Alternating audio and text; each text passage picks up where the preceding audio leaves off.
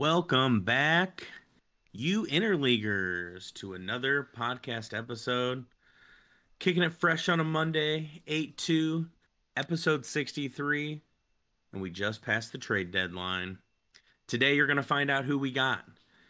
Now, they're a little bit different than Spags and I. They don't use the same hands we do. So today, we're going to be talking lefties. Now, our teams needed lefties. They really did. Do they need the lefties they got? We'll find out today in this episode of the Interleague. That's a good. That is a good point. Like every player our team is traded for was left-handed. Yeah, lefties, dude. Wrong, All- all of wrong-handed. them- all of them lefties, dude. All. Wrong-handed. And like normally you'd be like, you know, like it's so hard to find lefties, but all of a sudden like our teams found all of them. Yeah, that's all the Cardinals have now. Four lefty Yeah. starters. Yeah. That's it. They they Yeah, well- average their average fastball 86 miles per hour. Yeah. Hey, Oh, hey, when you play solid up the middle defense, you know, you don't need to be blowing it by them. And then, you know, you got Reyes coming in at the end throwing so hard, they're like, what the fuck is this? I've been seeing like 70 miles an hour all day. Now I'm seeing 100. Whew. Winning games. yeah. It's the recipe. Sit back and watch. As Mo said, we didn't sell the future spags. Okay. We're just hoping to be competitive the rest of the year. Maybe make a run at it. Should be a fun time. Something like that. That's really abbreviated, but pretty much. Nah, Hey, we made a, deals. it's a direct quote. Look at us. Yeah, pretty much. hey, Quote. we did. Hey, we did stuff. Hey, Can't can't say we um, didn't try. Hey, we listened to the Interleague podcast last week and uh didn't do anything that they said to do. At least our side, you know. Yeah, uh, not- Brian Brian Cashman- Cashman. He you heard Brian me. Cashman, Loud and the show. clear. This episode's not sponsored by Brian Cashman. BC. He Yeah. must he must have turned it off before I said don't trade for a shitty left-handed pitcher. He must have stopped Well, listening. yeah, he was so excited that he was like, "Oh yeah, yeah, I got to get to work right now." And then yeah, he then he shut hopped off, shut it off early. And he's like, lefties, But- lefties, lefties. Now we know that he's a friend of the show, so we'll just make sure that we're more Yeah. open when we're making suggestions like that. The first time I I make a suggestion and it and it happens, okay, crazy. Second time, all right, coincidence. Third time, this dude's cheating. Yeah. This Yeah, you're pretty me. much the GM of the Yankees, just not getting paid for it. Yeah. You know, Yeah. Brian Cashman took the job and only half the pay. You know. Yeah, yeah. I mean, and and really, we have we have good conversations. I mean, shit, we were we were talking through deadline deals for the Cardinals, and I felt like it was a, a great back and forth conversation, even to the point that I was like, "Hey, should we put in our two weeks and just go down and talk to the DeWitts? Like, Yeah. like, hey, this is what's up. Like, we we got solutions. Let's uh let's figure things out. Yeah, but here we are again, just not giving them credit. Yeah, so we're just always negative about it. You know, we just probably got to stop being so negative about it and start giving them credit for. Remember when the last time they won a title was? What was that? Giving them credit. So credit. The you know, Cardinals? credit's due. Yeah.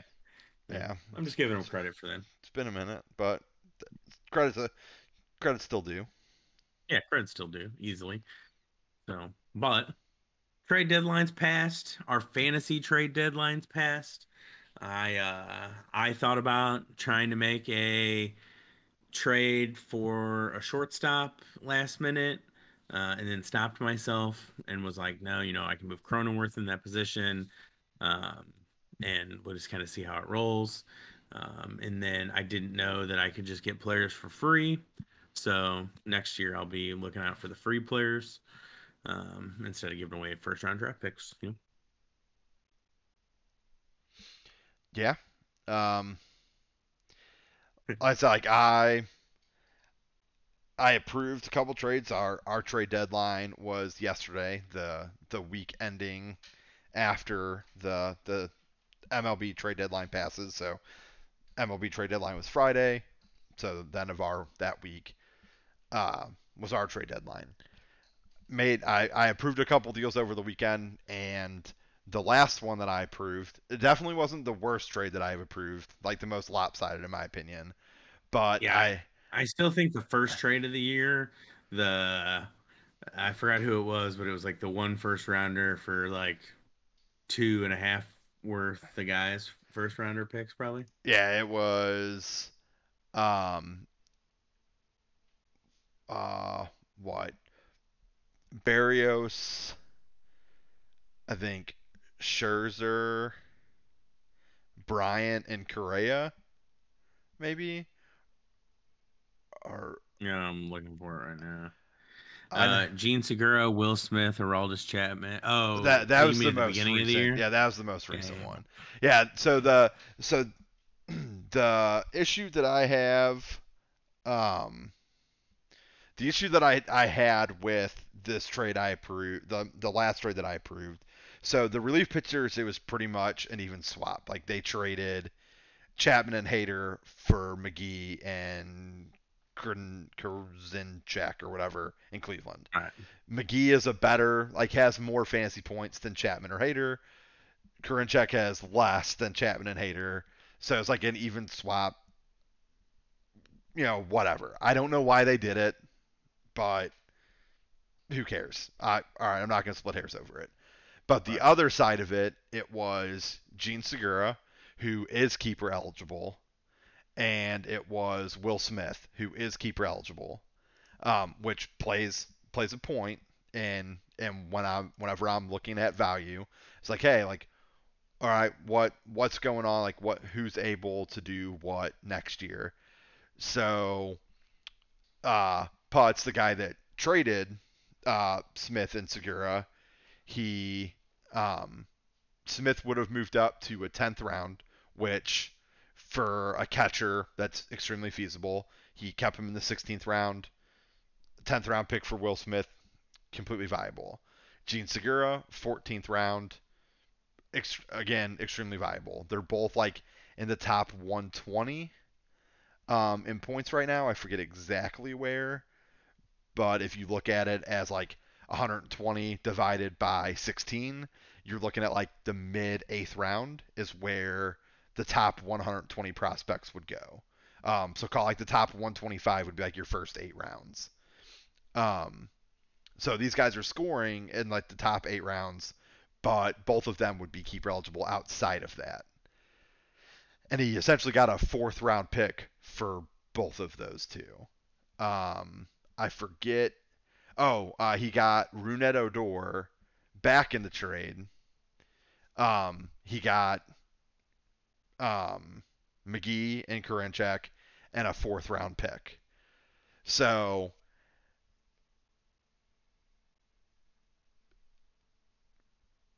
you you would have had so Jake McGee is also keeper eligible in the 23rd round, but Putz has already traded away his 23rd round pick, so he has no no pick in the 23rd round. So McGee is not keeper eligible for him. So he does he didn't get a keeper. That just an even swap, no upside to giving up the closers. You know, to getting those closers. Gave up two guys that are keeper eligible for a single fourth round pick. Yep. So you're you're gonna get a worse player, or you're you're gonna get a player that might be conceivably conceivably accurate to those. Like I think Will Smith is like right around 70th in points, so just outside that top the like just outside the top four rounds. But if you take into consideration the other guys that are going to be kept that are up at that level, probably it, it it's probably pretty close to being a guy that should go in the top four rounds because six other guys in that top 64 are probably kept later on in the draft. Um, like Fernando Tatis Jr., for example, will will be a keeper in later rounds. Um, so you're you're going to get a guy about the same equivalent of Will Smith, but you could have gotten Smith later and had a more productive 10th round pick than what you're probably going to get. So I I don't know. Like even if he was playing for next year, I don't understand why there's all the value in like, well, I got one draft pick. I gave up four better players to get one good option on keepers in return that I can't keep. So all you got was a fourth round pick for four guys essentially. It's just baffling to me. Yeah, well, um, I mean, we're let me go standings. Team USA. I mean, eight and eight, so they're fighting for you know your eight and eight spot over there. Mhm. Um, but yeah, I mean, they pretty much just get better for nada. Yeah, so so like in comparison, so Robbie traded away his first round pick and got four players from Trogler. He traded he got a seventh round pick and trading away a pretty worthless Carlos Carrasco. Um, and then he gave up a fourth round pick for call it three players to be added because he got four, but you minus one because he got rid of McGee. So say one of those relievers is just the wash. So he he bettered three positions and gave up one pick for that. In in comparison, I got I gave up Giolito, LeMahieu, and Melancon to my brother and got three picks. I gave up Margot and Grossman to Mickey and got two picks. And I gave you Freeman and Pivetta and got two picks. So in every one of my deals, the pick to player ratio is like one for one. Multiple people did not, you know, did did not accomplish that with Robbie, but yeah, my team is still performing better than those other teams. So it's like they they seemingly gave up more and got less because their teams have been significantly worse since then. Like one of the guys, like the Trogler, who traded the first round pick, and I, I forget exactly who Just it was. extra first. Yeah, he, he just wanted the extra first and he didn't want to have to give up Walker Buehler. But I, I know it was Correa, Bryant, and Berrios. But I don't remember who the other player was. On, I'm uh, going to the beginning of the year here. Oh, really. All right, here we go. Um, where's the first train? So it might have been someone that he like didn't that he, he didn't hold on to anyway.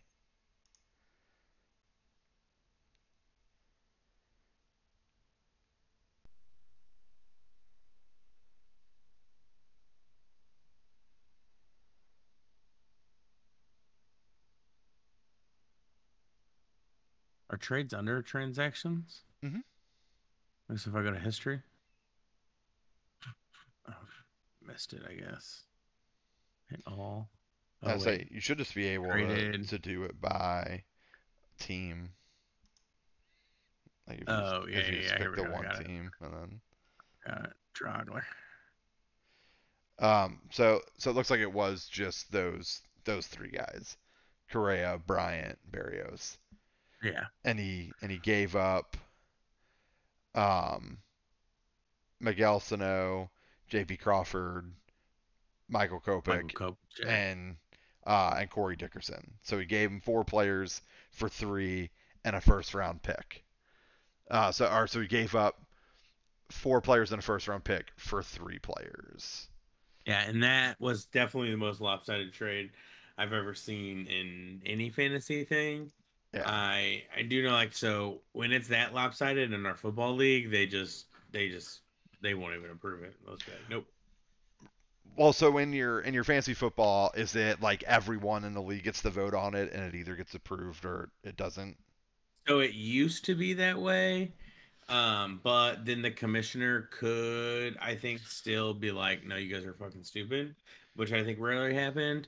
But then um I, people were literally just like voting against it because like it involved like certain people and they were just like being fucks about it. Mhm. So they stopped that and was just like the there's a commissioner and a co-commissioner, so they will decide and they'll take all brunt for um, either approving or denying it here because they just got tired of dealing with the well every time this person makes a trade, Chuck is like no fuck that trade Yeah. you know like So- or or this person's like nope nope fuck that nope not happening and then it like wouldn't pass because you know you could just manipulate it that way Right. so Yeah.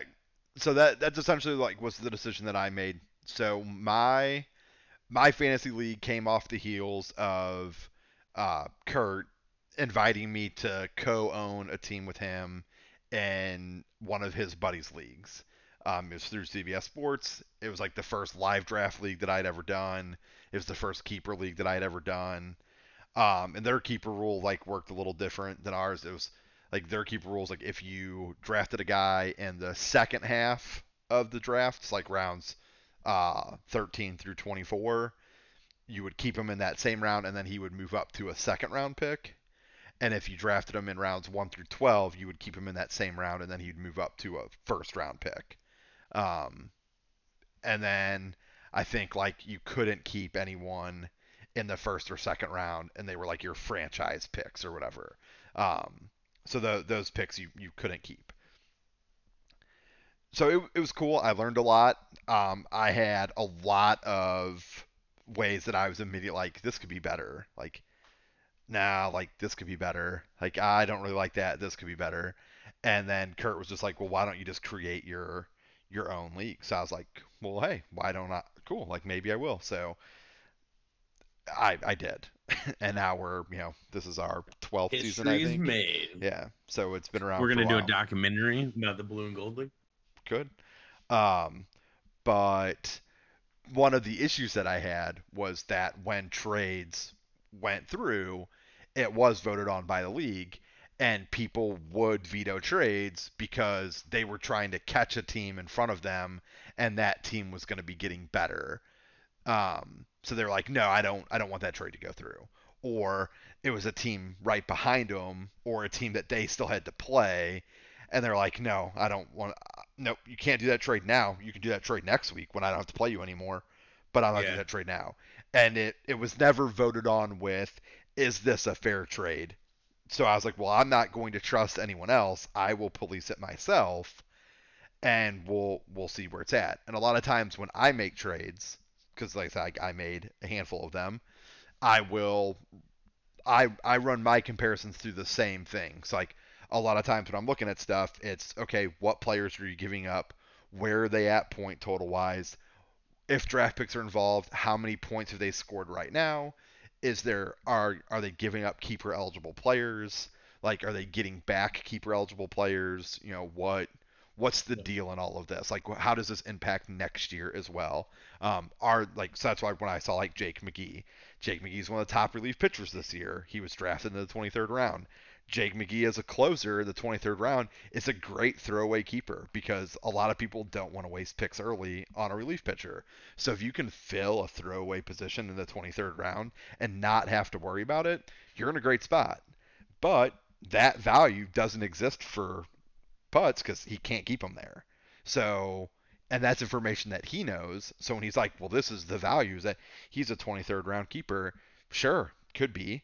So I I take it into consideration, but I lessen the value that it creates because there's always the possibility that a team doesn't have good keepers and Putz could turn around in the offseason and deal McGee knowing that he can't keep him and get another draft pick.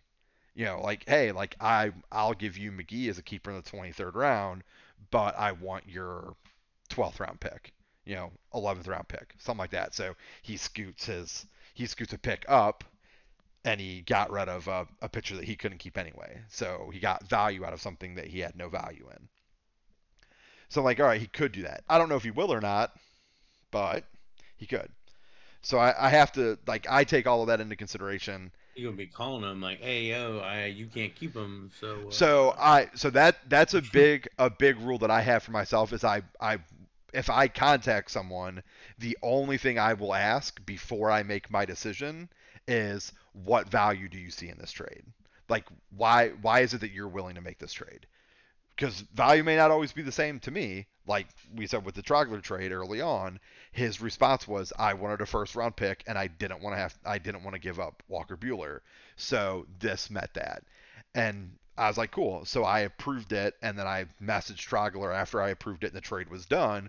Was like, hey, just so you know, I would have given you far more than just a first round pick for the same package that you offered. Like you could have gotten far more if you shopped around. Yeah. Um, you know, and that's like I like when you and I were making our deal, I was honest with you. Like, hey, I have other people also interested in other pieces on my team. Um, there was a point in time that we were talking about Giolito, and I was like, yeah, just so you know, I have conversations involving Giolito with other people, not necessarily worried about telling you who it is, but if you when we come to an offer, I will give that person an opportunity to counter. And the same way that like if they raise their price, I will come back to you and be like, hey, this is what they're willing to give me. You know, how how can you better the deal? You know, something along, like something along those lines. But if people aren't willing to do that, you know, I'm just like I don't I don't know. I don't know how to help them. I don't know how to get them to understand what it is that are like how they're actually giving up these players. And in this case, like it wasn't the most atrocious trade that I've seen, so I just went ahead and approved it. It's like I I guess it's there because if he were able to keep McGee, I feel like that's a that's the leg up in an even swap of relievers because Hader and Chapman were drafted in the fifth and sixth rounds, so not keeper eligible at all. Yeah, So- can he just trade? He can try to make a trade for someone else's 23rd round pick. He he could have. He can't now. I well, I guess like the the waiver wire does technically exist, although I'm not I'm not promoting it very heavily. Um, oh, actually, no, it he doesn't. He couldn't because he doesn't have any draft pick trades left. That's what I was just looking at. So he he has made three. So no Yeah, no more. yeah. So he gave up. Let's see. Let me let me switch over to his team. So his trades included um he traded Clayton Kershaw and Joe Musgrove for Justus Sheffield and Carlos Martinez, and this was this was early June. Um, and he received a first, seventh, and tenth round picks, while giving up his eighth, twenty third, and twenty fourth.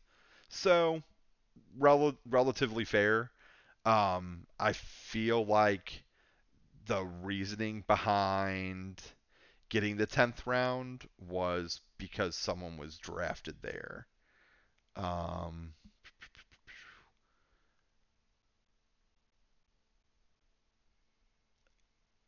oh, that, that's what it was. He Putz wanted the 10th round because he wanted to be able to keep Will Smith but not give up his 10th round pick. And then he traded away Will Smith. So he doesn't have Will Smith as a keeper anyway. Um, but yeah, so he got he got three picks for Musgrove and Kershaw. Seems reasonable, but one of the picks he got actually scooted back, like he gave up an eighth and got a tenth. So he got a first and a seventh for Musgrove and Kershaw. Reasonable enough. I I can I I have no issue with that. Then he got a he got a third round pick for uh, DeSclafani, which I forget where he's at Cincinnati. point wise. No, he's he's pitching for San Francisco. Oh yeah. Um, but I feel like he's got a pretty decent point total. Bum, bum, bum. I'm bringing it up right now, so I yeah, I don't mean lie. only only on the team with like the best record in baseball. You know, Correct. More Um, right up there. oh, so sorry, he's probably not on, doing pretty good. he's not on that team anymore. He went to the first place team. Um, so 73rd in points overall in the league includes hitters and pitchers. So that's a top five. Um, pitching is at a premium. Adam was trying to get a pitcher done. It was the day of the trade deadline, so maybe he overpaid a little bit, but seem seems reasonable, seems fair. Um, he got he also uh, received Eric Lauer in return, who's a pitcher for the Brewers. Um, who I don't think he's been up all that long. Yeah, so he's made 10 starts, he has 14 appearances, and he's at like 81 points. So say like his relief pitchers were kind of his relief appearances are kind of a wash. So over 10 starts, call it like he's averaging like seven to eight points to start. Not amazing, but serviceable when you've sold your team. And Lauer's also on on a good team, so he got a decent he got a decent filler option for selling. Plus he you know he got a pick higher than what it is. So also applaud that trade, not a problem. But then whenever Robbie's involved, this dumbass trade happens, and I don't get it. And that's why I told Robbie, hey, I need to know how you finalize these deals at maximum value. Because when the time comes that I'm a buyer, those are the kind of trades that I, I want to be able to make. But I I feel like it stems from me not even being me not even thinking to offer them because they're hmm. such shit. True. You know, and like we've talked about it, just the nonsensical draft pick trades or trade offers in general that you get from Robbie and also his brother Nick. That it's just like, dude, this is such bullshit. From like I have to filter through these because it's so much nonsense. But it's like I feel like he just offers them over and over and over again until he convinces somebody that this is what they're valued at, and then he he finds a sucker, and there you go. And like Robbie even said, he's like he's like yeah, apparently he'd been trying to deal all day, and he couldn't he couldn't find anyone. He's like I really didn't feel like I needed to get any better, um, but when it was there and the price was right, why not? I was like, no, I, I completely agree. Like, I think you bettered some positions. Um, I don't know who was catching for him previously. Um, I guess I not can Mitch see. Garver. I'll tell you that much. He's stealing TVs. Let me see who. Uh, Stealing TV. see. He had. Um, he had uh, Christian Vazquez for Boston catching for him last week. Will Smith put up 13 points. Vazquez put up 12. Um, and then he had Rougned Odor at second. Now he has Jean Segura, which is a, a, a huge upgrade there. Um, yeah, and then you know Chapman put up 28 points, but the Yankees won like five close games. Um, and he saved four of them. I think they got a save in all five of their games. Um, Hader also had a save, so we got 28 points from Chapman, six and a half from Hader. He got Robbie got 21 points from McGee, and Karinchak got minus 10. So, um, definitely, like I said, like definitely improved. But I also believe that Hader is hurt. Yeah, on the COVID. Yeah, IL. COVID IL. So, um, I don't know. I think it just has to be like negative test two days in a row or something like that. but I I'm getting to face the new look Robbie team with these four guys added to his lineup. Um, but that so that's what I'm saying. Like it's uh it's a situation where he has one, two, three, four, five, six, seven of his 17 players he traded for. Um, that are that are in his starting lineup. And on the other hand, like I have trying to see if I got any of these guys back in the trades. I'd say I only got two guys One. on my roster, my starting that I traded for. Yeah. Because I only Uh, traded two guys. Yeah, Lou Trevino is the only the only person that I got in a trade. Everyone else I either drafted or made free agent pickups. Um, I said like, and I, I've I've traded away seven players. Um, of the seven players that I traded away, let's go. Let's go see where these guys are at scoring wise. Um, first let's let's look at let's go look at, at Kurt's team. So uh LeMahieu, 92nd in scoring. It's, it's a down year. Started off pretty slow, but he's three position eligible, and he was kept. Where did I keep him? This is last year. I kept him in the 21st round, so he would be a 15th round keeper, then a ninth round keeper, then a third round keeper. So Kurt traded for him, and potentially he has him realistically for three more years. Because if LeMahieu gets back to form, he's certainly worth a third round pick. Yeah. Um. So I so I gave up LeMahieu. I gave up Giolito, who is 118th in scoring and has been lights out since I traded him. Um, yeah, I think I think I traded him. What I I played you right out of the All Star break, which was like the what it went the 16th through the 25th. No, or yeah, yeah. So the new week just started. The 26th to the first, I played Dragler. Yeah, so I played you the 16th through the 25th. So since I traded him, he went uh, nine innings against Houston with eight strikeouts, 29 and a half points. He went six innings, um, let up one run. He had walked five guys and got a no decision. Um, or no, no, it looks like he took the loss in the decision, even though he let up one run in six innings. Um, but he, his offense didn't help him out.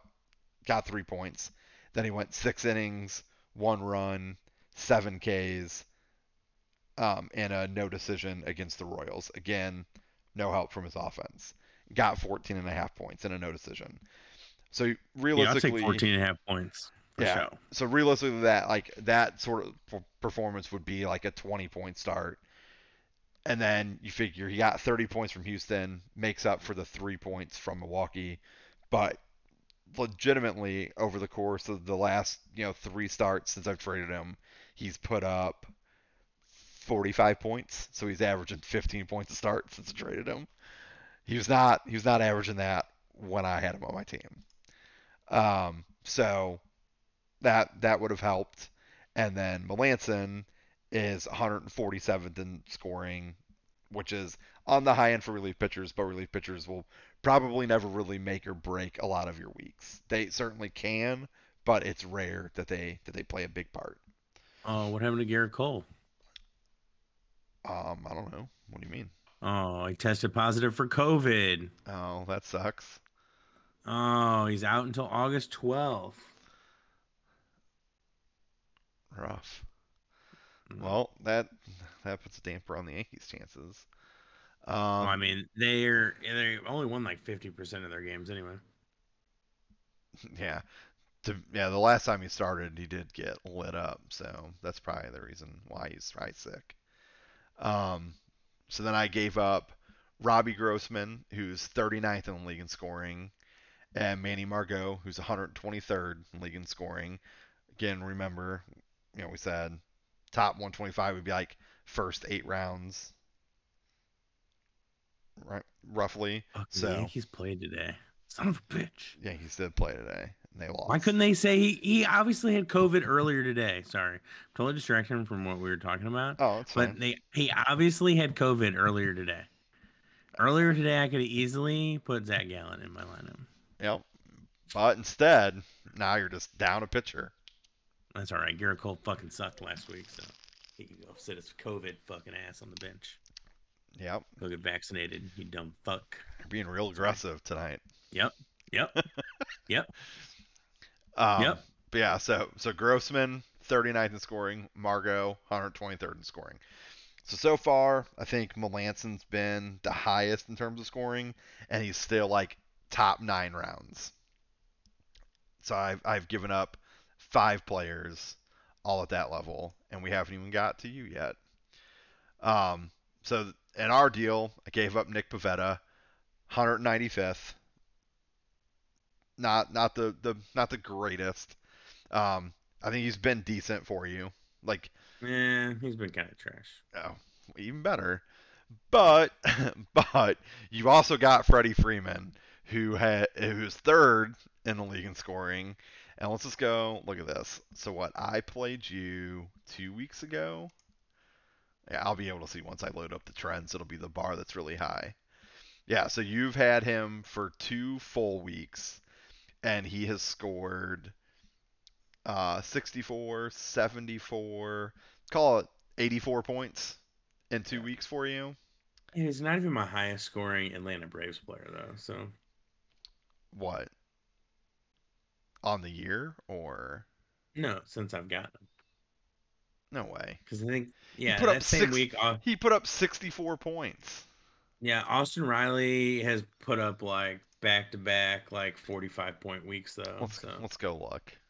yeah, 41, 44. Yeah, 85. He's he's right there. He's got him by a little bit. Got him by a little bit. And then he, uh, Riley also had a 50 point week. How many points does he have on the year? dude, Riley. is- 270. So half of his points came in three of the 16 weeks. that he had. yeah, yeah, yeah. One he of had a them- big, in, yeah, the fifty point week. I didn't even start him that week. One of them was Yeah. against me. That's that's my fancy luck. Well, I But told granted, you it that the Atlanta matter. Braves were going to come out of the All Star break on a tear. You know, so Yeah. It, to be fair, win games, but my players are on a tear, so I was kind of to to be fair, if we took, if you took away Riley, Cronenworth, so Riley scored like 50 or 40 something points against me, Cronenworth scored like 50 points against me, and Freeman scored like 60 points against me. And if you took those three players away and just gave them zeros, you still would have beat me. So Yeah. it's fine. Hmm. like, cool. I lost like 180. It's all right. It was a it was a very long week, both in the number of days that the week went on, and it started immediately. You had back to back 100 point days to start that matchup. I was like, this, I don't even know why I'm gonna look at fancy for the rest of the week. like, like this is over. your goal is COVID now, so Yeah, I was like, this is this is over. Um, but yeah, so long story short, the point that I'm making is that I I gave up guys that are point scorers. Like they are putting up, with the exception of Pivetta, everyone has been really pretty serviceable since they left. Margot was hurt for a week. Um, of the three weeks he's been gone, but the the teams the the players have been serviceable. They have continued to be where where they were, not huge drop offs or anything like that. But then when you look at like the standings, of the teams that sold off pretty heavily, I'm the only one still winning. So it's like I I don't understand how I seemingly gave up more because I got more, but my team's still better. Like I I don't know, I don't get it. Like I'm not it's not like I'm not trying to be like, "Oh, I'm a genius." I think like I just don't get why my team was losing so much when I had all those players. Like that's what doesn't make sense to me. You just uh, weren't letting it ride out enough, dude. Yeah. You would have gave it one more week. But I You would have watched Freddie Fury But I'm- eclipse greatness. but I'm winning without them since that week, so yeah, since I since I have traded away, like since I started to sell, we've had three weeks since then. I've played the top two teams in the league. Um, well, one of them's no longer second; he's third now because he got passed again when he lost again last week. But I I played you and Adam Stow, who are the top two teams in your division, and then I played Trogler, who was a team that is also sold. Lost to you significantly. I beat Adam Stow by 50, and I beat Trogler by 95. So since I started to sell pieces, I'm two and one. Oh, your team's just you know afraid they're not going to be on the squad next year, so And now we're you know, now we're in trying a to play better. yeah we're in a situation. So you're currently the number one seed at 13 and three, getting damn near close to locking up a playoff spot, but not not mathematically yet. I think hypothetically you have, but mathematically you haven't clinched yet. Yeah, I'm gonna have Um, to go real south for me real quick. Yeah, like Gerrit Uh, Cole going on the IL. I know, dude. And it's just you know it's a shame. I've won like seven weeks in a row, so eight actually. and yeah, eight weeks in a row. And I haven't had like an injury in a while because at the beginning of the year it was like, oh my god, I like I was still winning, but I'm like, man, all these fucking injuries. This is like that's not good. Um, so we'll see. Well, we'll still we'll still come out this week. He was double started too, which is kind of a real big pain in the ass, really. Um, but, yeah, I mean you're. I mean, really, when you lose him, you just be like, oh, he wasn't double started anymore. Like I'm only really losing one start because yeah, you, know, I you mean, only should get five anyway. You could play with five, you'd be all right. for sure. And I mean, you you guys were matched in start, so it was seven to seven. He's had one go. That one start went negative half a point. So that that's already negated the loss of one of Cole's starts. One of Cole's starts actually netted you points at this point. Um, so you just need if another one of his. I mean, and Snell's been terrible lately. Yeah. So you like that could go. Um, he has Logan Webb pitching against Corbin Burnes in Milwaukee. Um, Snell's facing Sean Manaea. Musgrove is facing Frankie Montas.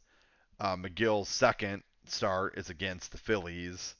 Maeda's double started. He's got Tyler Mahle and Lance McCullers. So you guys have a pitching start against each other. Um, whereas Houston's a significantly better team than my than Minnesota.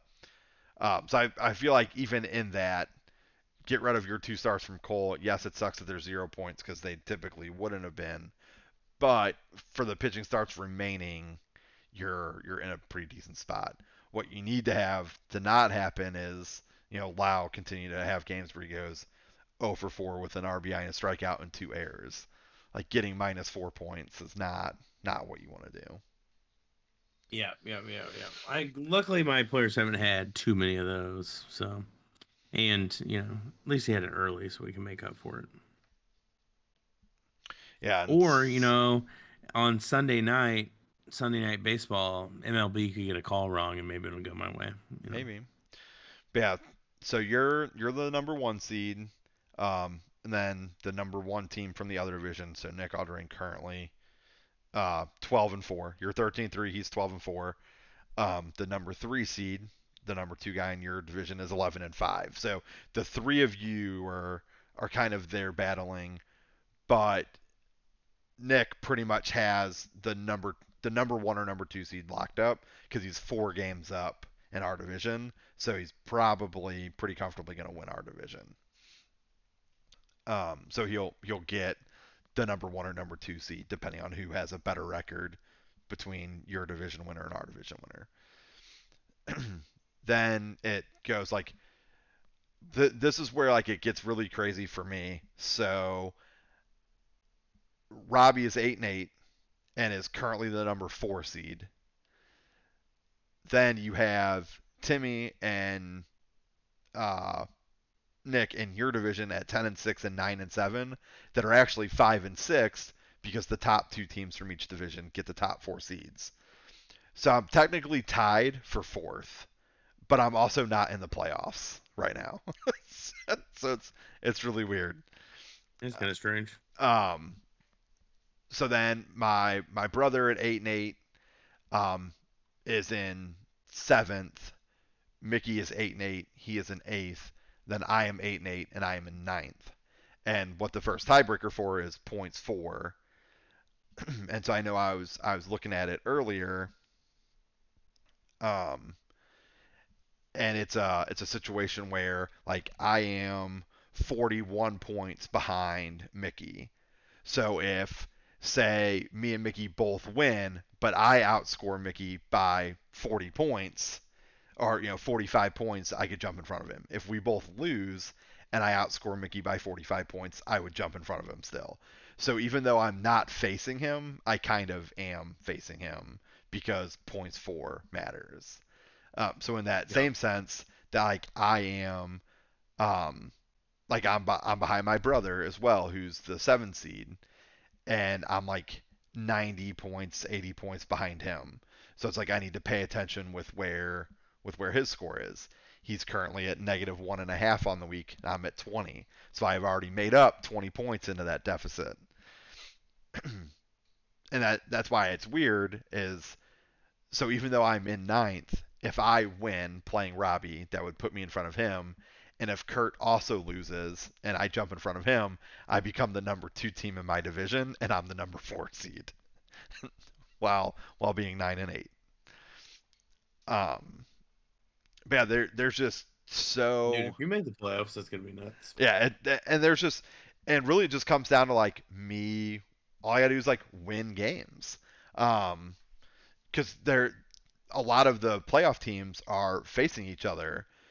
So if you and Adam beat up on everybody down there, that's two losses to those other six guys. The the last place team I don't care about, but the six and seven ranked teams in your division are both seven and nine, so they're only a game back, but they have to play each other. So like those so for example, like Mickey is playing Coates right now. Mickey's eight and eight, Coates is seven and nine. So if I win and Mickey wins, it just gains us another game of space on on Coates. But if Coates beats him and I also like if Mickey loses and I also lose, it just keeps us all in the hunt that there's more people for points for. You know that like I'm I'm competing with because eight and eight is a playoff spot. If Mickey loses, eight and nine is a playoff spot. You know the only way eight and nine wouldn't be a playoff spot is if I'm also nine and eight and I move into that spot. But even if I'm nine and eight, that means Robbie's eight and nine, which he would still be a playoff spot.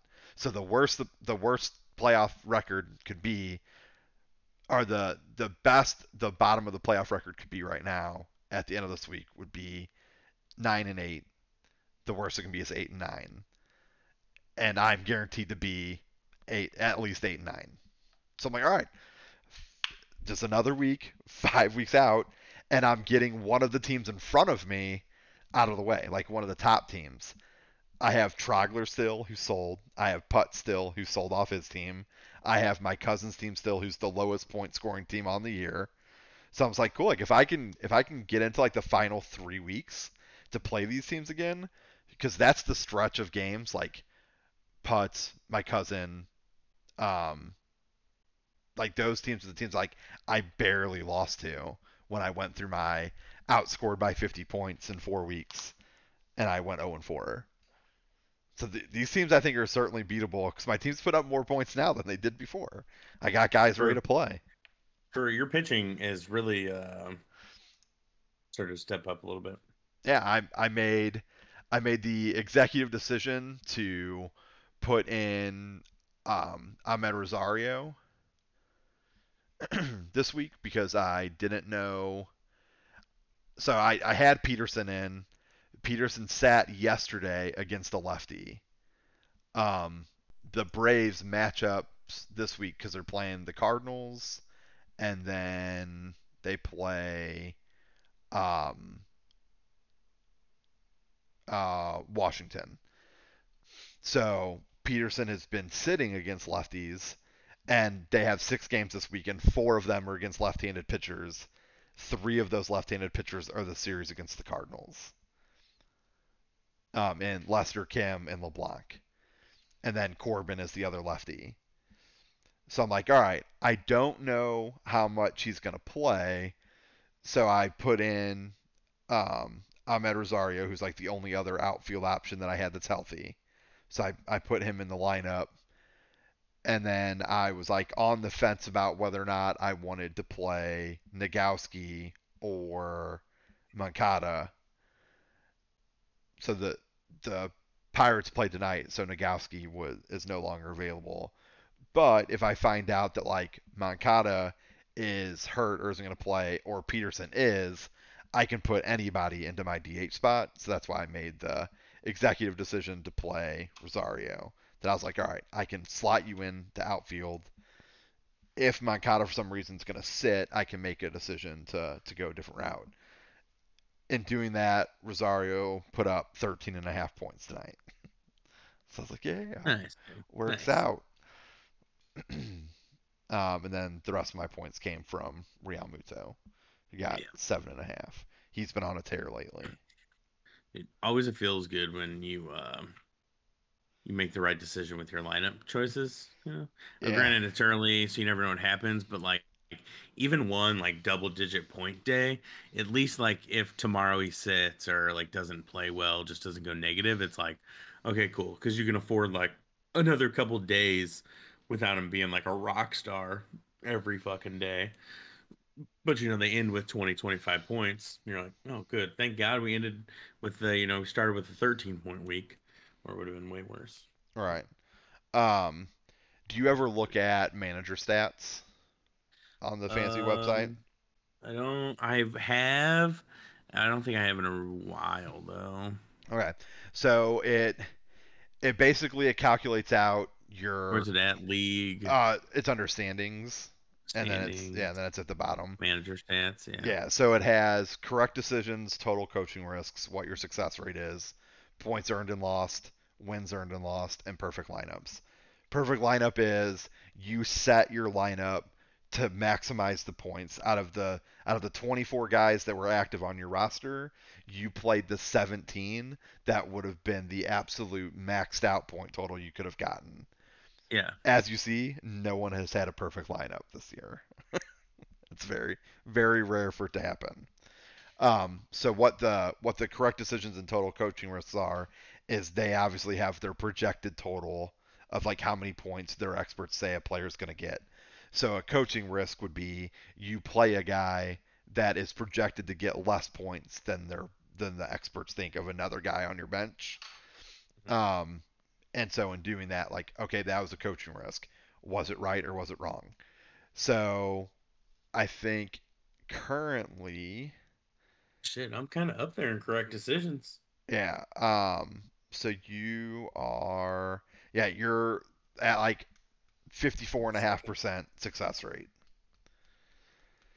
But it's been very minuscule in what your correct decisions and losses have been. So you haven't really made any like wild moves for that to be the case. Um, No. because the i had the points. same lineup for like five weeks Yeah, because the the points earned and lost, it's less than ten. It's like you you have earned nine point seven points in the twenty two over the course of like the twenty two coaching decisions that you've made. Um, are the coaching risks? Twelve of them were correct. They have earned you nine point seven points total. So not necessarily like not each time it is or whatever, but overall. So you could have been like 50 points wrong one week and then 50 points right another week, and you would be at zero. But the the part that I always pay attention to is that your your coaching risks have not impacted your win loss rate. So anytime, whether you were right or wrong, it wouldn't have affected the outcome of the game. there are people on here. So like for for an example, um, like Buzz, um, he has lost 90 points on his, you know, nine. Like he's he has made 11 coaching risks. Two of them were correct. His nine that were like the the 11 overall have cost him 90 points, and it has cost him one win. Me, I have made 16 total coaching risks. Seven of them were correct. The 16 total have cost me 25 and a half points. Those 25 and a half points have cost me two fucking wins. like, really? that's rough Yeah, like that's how close all of my matchups are all the goddamn time. That it, it just is it just doesn't matter. Mickey's is pretty bad too. It's just 14 points, 15 points, but it's cost him a game. Right. Or like and like putts, you know, at his Yeah. 1.8 1.8. points lost. But and again like it it's the total points like his his seven incorrect decisions all could have been in the same week and could have cost him 100 points. But his six correct decisions could have been spread out and made up that 99 points, 98 points, Right. but just never earned him a win across the other 15 weeks. So it's a it's a little skewed, but you're like, all right, it's not super impactful because like Robbie, he's you know 10 for 15, and it's earned him 95 and a half points, but it never earned him an extra win. And then Nick, he's made nine total coaching risks, and all of them were correct. You know, earned him an extra 121 points, and it's earned him two wins. Yeah, so it's yeah, it's not like this dire dire aspect, but it's just we should give you a breakdown of what your coaching risk were. Yeah. Like this is cool. this is when you were wrong. Right. Yeah, I give you like just like click into your your name. Yeah. But I always go for like that elusive perfect lineup. And it's like when you're you're like happy but also mad that like your bench scores points and you're like, "Oh, damn." I would I wish Yeah, I'm always looking didn't. at my bench like I'm always like hoping my bench puts up a lot of points. That way I'm like, cool, if I would have made that decision either way, you know, put up a bunch Yeah, of like points. my my team's good enough to win. Yep.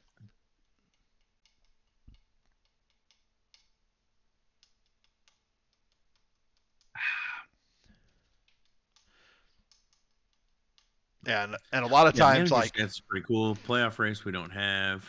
Yeah, and a lot of times where you end up being like wrong in your perfect lineup is because you'll have like like me for example, I have Matt Libator on my bench as a minor leaguer at so he's guaranteed to get me zero points. So if one of my starting pitchers go negative on the week, it, my perfect lineup shot because I have a guaranteed pitcher that's gonna go zero. So it would have been better for me to put Libator in than the guy I started. So that that's where like it becomes complicated.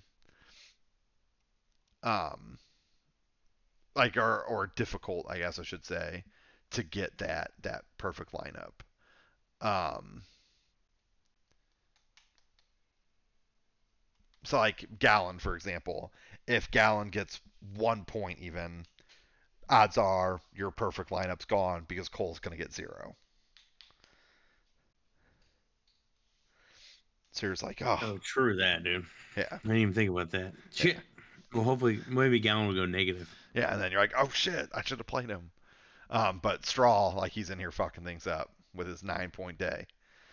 Um, yeah, he was another it- one I like thought about playing over Bader, but then I was like, if I don't play Bader, I'm like I'm gonna watch all those games, so I'm gonna play. Right. I'm gonna play. Yeah, because like where it where it becomes uh difficult is so like you have it it could be a situation where you're like, okay, I'm gonna play. I could have played Cronenworth at second, and then yeah, like I'm able to play this guy, like move this guy around, you know, whatever. Like it, it just it gives like all these weird situations where you're like, okay, I could have put in like if Lau has you know where he's negative four on the day like on the week right now if he finishes like around one or two points it could be like all right well your perfect lineup you could have put garrett hampson in at second to get three points or like something crazy like oh you could have like just as an example because it doesn't look like you have another shortstop or maybe escobar yeah so escobar you could have been like okay i could have played escobar at shortstop and moved cronenworth to second base, and then Lau would have sat, and because Lau got me negative one point,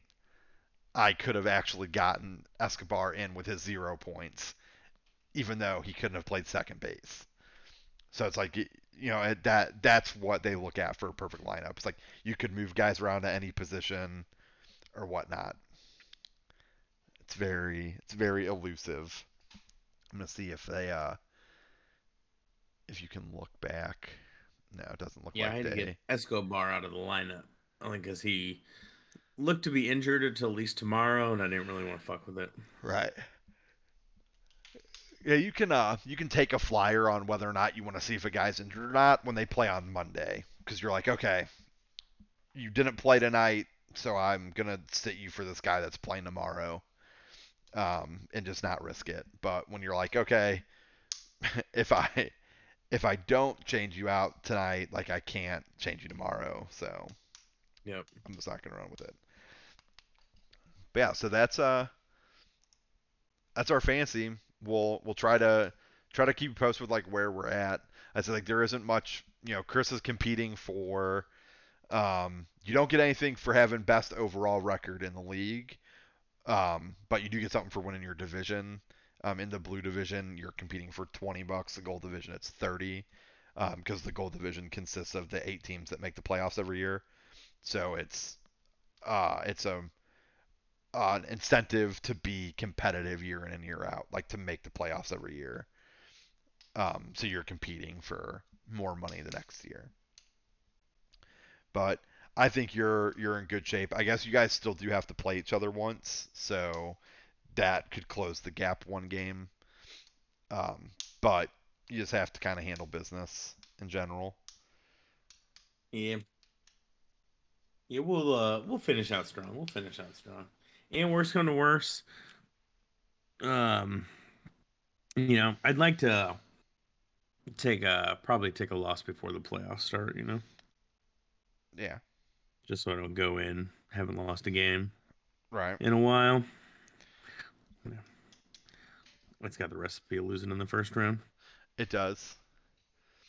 Um, but yeah, so it's uh, it's a tight race. There will be a lot going on. the The standings get updated each day with the previous day's points. Um, obviously the record doesn't change till the, the week's over, but Mhm. it'll it'll update, so you'll be able to kind of see uh, continuous running total where we're at. Um, but yeah, and it's a it's a situation for me. Like I said, like I'm in I'm in ninth, tied record wise, but I'm behind in points. But some of the teams like Zach at seven and nine, Adam Coates at seven and nine, like they both have more points for than me. So if they catch me in record, it's more spots I fall back. Um, so I'm like, oh, this is the worst. Like I hate this low point total nonsense.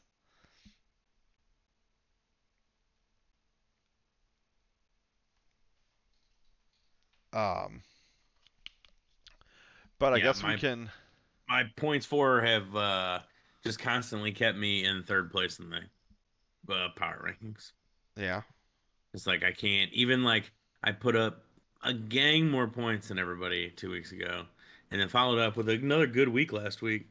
You know, another 230 point week, and I'm still 150 ish points behind Bichette and Associates. Yeah. One and one seventy. 100. Yeah, Yeah. and like 90. Yeah, Yeah. 90 behind. Yeah. uh, He's, Nixon yeah. So. he's eighty two back from. It's really easy in Oh, standings. look at that! The next, the next category, the next column is back. Yeah, that. but it's it's only to the first place team. yeah, the first place team. Yeah. So you can see like where where you're at and Nice. in total, but you also have But my that. points against you is like yeah, lowest. You also have that real low points against, which you know your team's just got strong defense, man. What what can you do? What can you do? You know, Yeah, I mean, I would, I would care about that if I wasn't the uh, third highest scoring team. Correct. And, and don't get me wrong. I mean, having a low point total doesn't necessarily equate to the the uh, the best record you know possible. Um, it certainly helps, but I like yes, this is a poor example because the second lowest points against is the team leading my division. Um, but like you're 13 and three, Nick is 12 and four. I have 25 more points against me than uh, Nick has against him, and I'm eight and eight. So it, it doesn't it is it doesn't always just like oh well if you don't face somebody that puts up point total then you don't like you don't have to worry about it. Um, Yeah, but you're 400 points behind him in points for too. Right. That's what I'm saying. Like the the scoring points is far more relevant in the grand scheme of things. Um, when teams have really good records, you will typically find that they are near the top in points scored. Um, where I think the bigger anomalies are is like the IL squad. They're at 32-25, so 600 points behind the top point scorer, who's 11 and 5, and the IL squad's 10 and 6. So they're one game back, but they have scored 600 less points than the other team. And their points against are about the same. But it's like, man, like that's some some tough luck. Uh, it's it's taking it's having a number of losses that are like, you know, so similar to last week. Um, Nick and Adam Style were facing each other, and uh, Nick put up 252 points, Nick Audrain put up 254. Adam Stout put up 282. So Nick finished third in the league in scoring and lost. So other other than Nick, every other team that won a matchup, so the other six teams that got wins, scored less points than Nick Stout did, but Nick lost. Yeah, that sucks. Yeah, so it's just it's a it's a tough loss. Like even in in situations, you know, like I think uh, again, like you faced, you know, Mickey didn't finish bottom score, but he he only outscored the lowest point total by like 12 points. So he's just like scraping that bottom of the barrel. But I think for because it's something that I actually keep track of on my high low. It's like how many times you face the top score, how many times you face the low score. Oh, dude, we just need more advanced analytic stats in our league. Yeah. Um. So I'm only through because I don't I don't do it like every week. Like I just it'll run for a couple weeks and then I'll go back and fill everything in.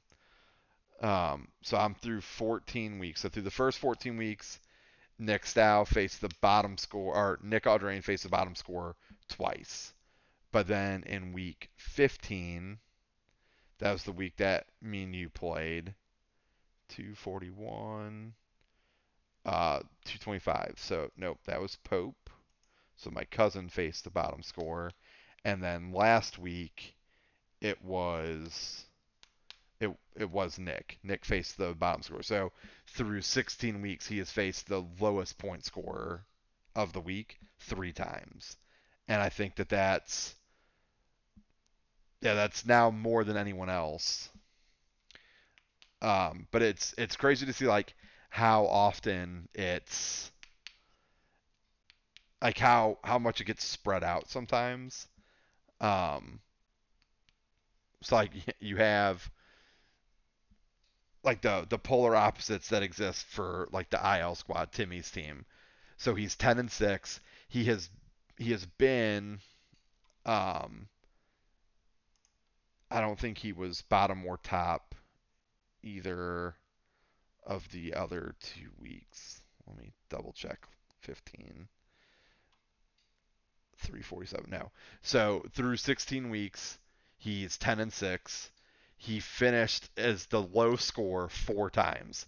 So four of his six losses, Timmy would have lost to literally everybody. Um, in addition to that, he has faced the high score three times. Like he has faced the top point scorer three times. So in in one of his losses, he was the low point scorer and he faced the top point scorer. He probably got blown out that week, would be my guess.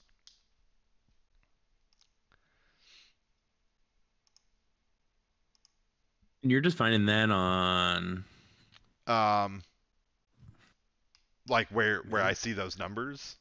Yeah. My the Google documents that I put together. Oh, you keep okay, got it. Got it, got yeah. it, got it. Yeah, I have a, a, handful of of stuff that I fill out year to year. Um like playoffs, stuff like that, like what the playoff bracket looked like. Um you know, the high low, draft pick trades, draft board, finances. There's like a I have a separate Excel spreadsheet for all those, and then I just add a new tab. So like I have the I have an electronic copy of the draft board going all the way back to 2015. So it's like we could look back and see, you know, who who drafted who when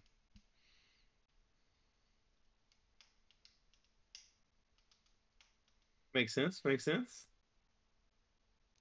Yeah. Um, I think it was yeah, it's 2016 when I just started building the board in order of the the standings rather than actually in the the draft order. So that way I could just write down below like what the draft order was, so you could go back and see like, oh, who drafted? When did this get drafted? You know, who got drafted when? yada yada yada.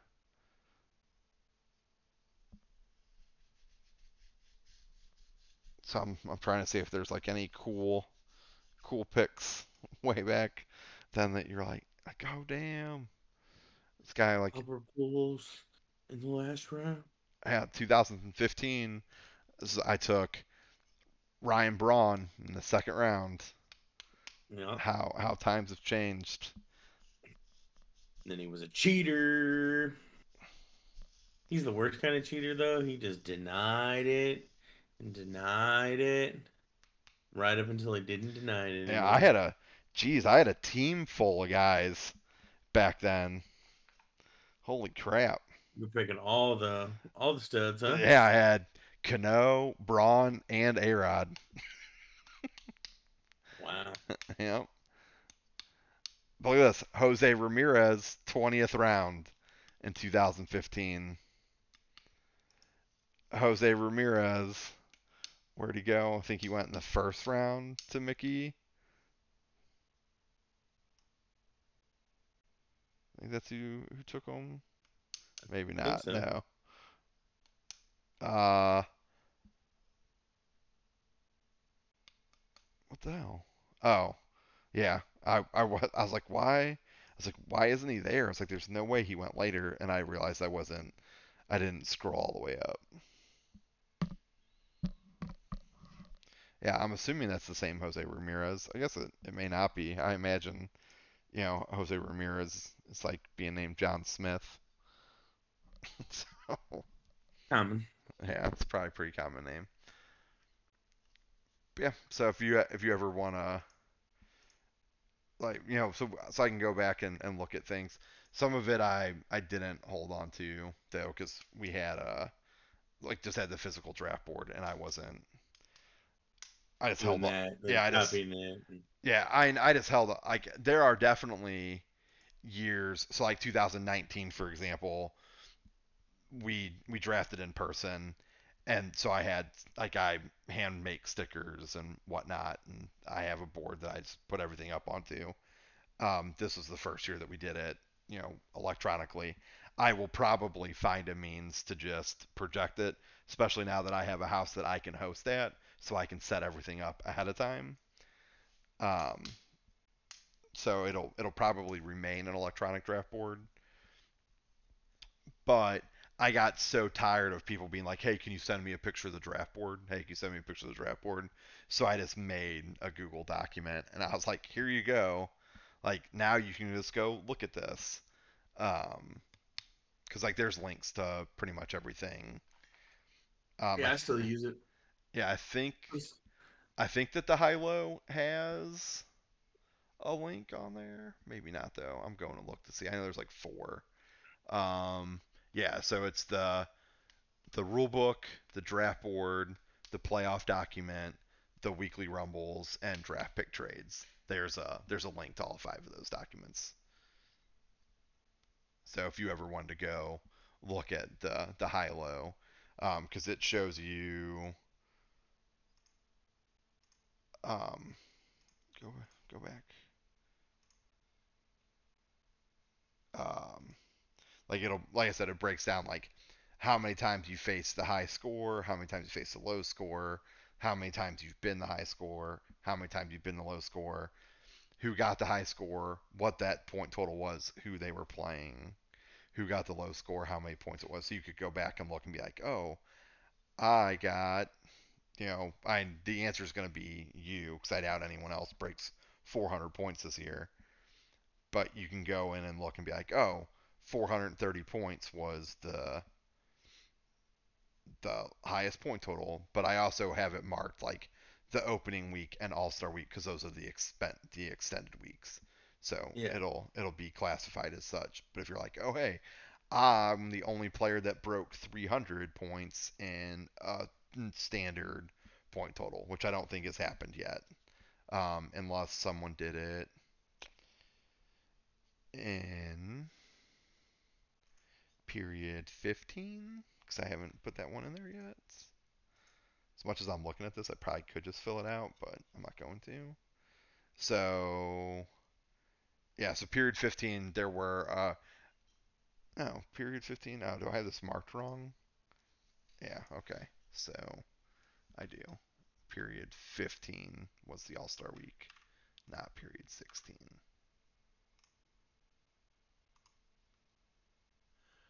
Um.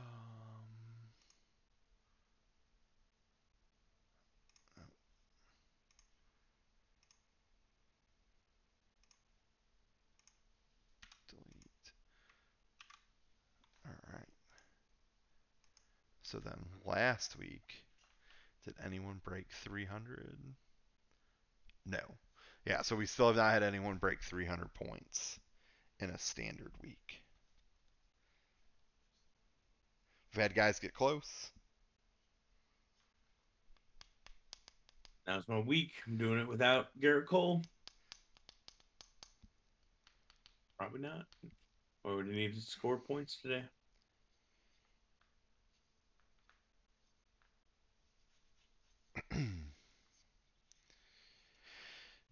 But yeah, I think you're you're running on what it was two in a row before last week that you were, you were top points. I think so. I think so. Yeah, and then I really just kind of slowed down last week because I started off as high point total again. I think I was high point total all the way up to like Thursday. I think I lost it on Thursday, but and then my team never really was able to recapture it. I had really bad pitching week last week. Might carry over to this week. We'll see, but Yeah, because I know I ended up passing you, yeah, but I had a huge weekend, so. yeah. but I did not. I was just lucky. Mickey did not. Uh, yeah, he didn't do much of anything last week. yeah. So I was I was all right. Yeah, I'm really. I guess I'm. I'm really hoping that he loses this week, because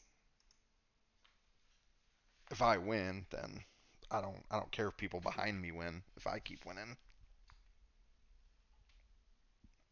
know what I mean, Sure. Vern? True. True. True. True.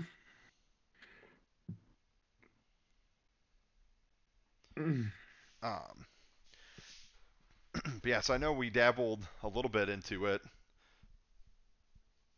but the trade deadline for MLB, Or trade deadline.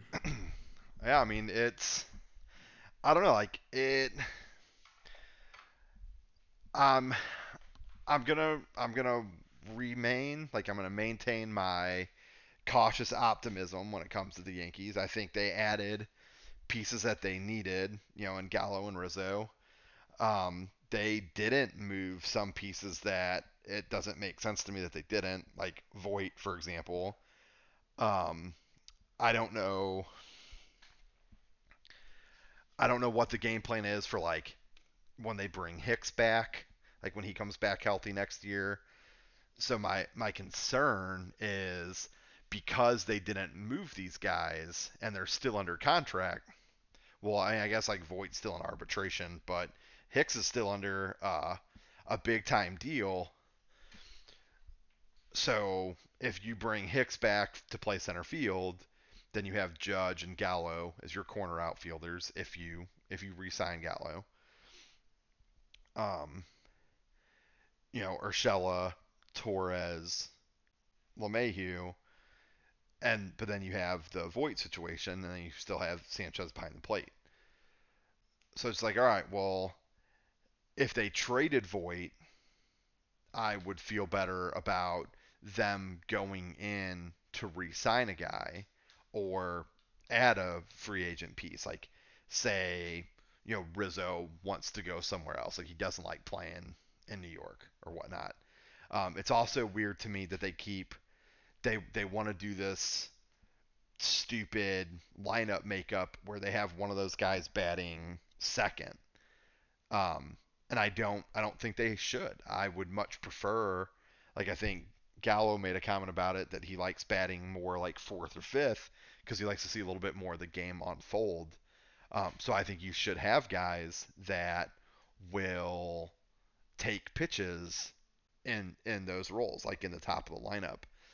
Um, that's where I think like so LeMahieu will certainly do that, um, and I think Judge does that, but they have Judge batting third, so they can do this whole right left right thing, and I'm like, right. I'm not. Don't don't worry about that shit. Like let these guys threaten and and like see pitches Yeah, if the pitcher's gonna have to see the same guys. Like, yeah like if it's if it's beneficial like capitalize on your pitching there's a reason why you had judge in the two hole previously not batting third it wasn't because you didn't have power to put in front of him so just LeMahieu, Judge, Rizzo, Stanton, Gallo, you know, sure, whatever. And the reason why I say Rizzo, Stanton, Gallo instead of Gallo, Stanton, Rizzo is because if LeMahieu and Judge both get on, the likelihood of seeing back-to-back strikeouts from Gallo and Stanton is much higher than Rizzo and Stanton. Um, so if, if Rizzo is able to drive a run in or at least have another productive at bat, you can I like I feel the likelihood of driving in a run is is there. Um, yeah, like you're you're gonna get more productive outside of Rizzo than you will Stanton or Gallo usually. So I I prefer that lineup makeup. And Gallo has already said he likes to bat further back in the lineup. Um, so you have those guys one through five it'll it'll be nice once they are kind of back and healthy because Urshela's still not back. Uh, LeMahieu just came back. Uh, he appeared as a pinch hitter last night and then started tonight. So it'll it'll be nice when you're when you're there because I think you can put in, you know, Urshela in that sixth spot. I think you can put Sanchez in in the seventh spot. You can have Torres bat eight, and then it just depends on who you have out in left field essentially as to who you're gonna bat in your in the ninth spot or center field. Like if you want Gardner to play center field and Gallo's in left, Judge is in right, or if Judge is in center, Gallo's in right, you know, and it's Clint Frazier or whoever whoever they decide to put out there um, for that particular game. Just you know, what you would have them bat ninth. Right. And like I'm I'm fine with it being Gardner right now. I mean Frazier's not healthy. Um, he's struggled anyway. So whatever. Gardner takes good at bats. Just let him be gritty down there to add some speed. I also wouldn't mind seeing them give like Tyler Wade playing time out in the outfield because I think that it adds um, another dynamic there. I think getting Florial and Greg Allen starts. I think Florial got sent down with adding Rizzo and um, and Gallo but it's like I don't. It makes me nervous because I don't know what they're gonna do with Voit. You know, so I'm like I'm I'm happy with the additions, but because they didn't give up some of the pieces that I felt like they could have that were team controlled and major league ready, that you were like, okay, we're not necessarily all in on that other on the other makeup not working. You know, we think it's a fluke that our offense didn't click. So we're just to bring these guys in as rentals. We didn't sell our future, and we're to go back to the drawing board and we're to try to stay healthy next year. That's that's the concern that I have coming out of the trade deadline from the Yankees. Do you don't think they'll try to re-sign either? I don't. I don't know. Like I, I, I hope they do. Um, or I guess not necessarily even re-sign. I hope they try to add to that. Yeah. Um, I don't I don't mind Gallo. However, I don't think what they need is another power hitter. Um, I think they need guys with better contact. Um, I really wouldn't mind them bringing in like an extremely like defensive centric um, center fielder like a Kiermaier or something like that. Like um, Harrison Bader. I yeah, I mean, I guess theoretically, like it, it would be a similar fit. I don't know that mm-hmm. the I don't know what the Cardinals would be looking for. Probably another outfield prospect. Yeah. Like, hey, you guys want Luke Voit back? You guys are getting the DH. yeah. How how awesome would it be if the Yankees traded Voit back to the Cardinals for like Bader and like Woodford? Like, here you go. And you guys Bader and they're like, we'll take Bader and uh, Uh, which catcher do you guys want to give us? Oh, that would be cool too. Like Knizner and Bader for Luke Voit. Mm-hmm. And we'll give you Zach Britton. You can get another left-handed relief pitcher. Yes, dude. And what? Wait, is he 37? He, I don't think he's that old. I think he's like 35. All right, we'll take him in a couple years. Gotcha. He he does throw his primary pitch is a, a sinker ball, and it's in the 90s. So. Oh, well, hey. But he's a left-hander that throws down in the zone. Yeah, he's a left-hander that tries. ball. It's he's left-hander tries to throw down in the zone. He doesn't have as much success with it. He's kind of susceptible to the long ball, but sometimes Well. his sinker doesn't sink. Our defense is so good. We we don't. You know, it's hard to give up the long ball when you got a defense as good as we got. Very true. Um, but yeah, I I think that that would be a a good fit. And like, don't get me wrong, like I think Aaron Hicks is an is an above average defensive center fielder, and but what he lacked in his defense, he made up for offensively. Like he took very good at bats. He was very patient at the plate. He hit for enough power. He had a decent average. All of that seemed to go away. I don't know if it was this wrist injury that he's dealing with um, that basically like he had the surgery and shut him down for the year. So I don't know if recovering from that he will be fine. You know, so so that's the route that they want to go.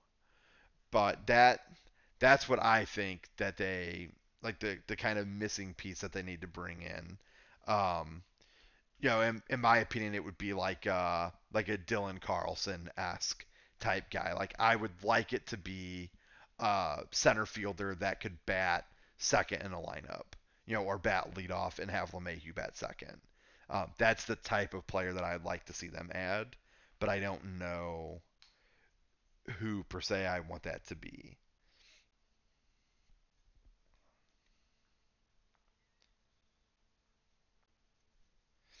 Um,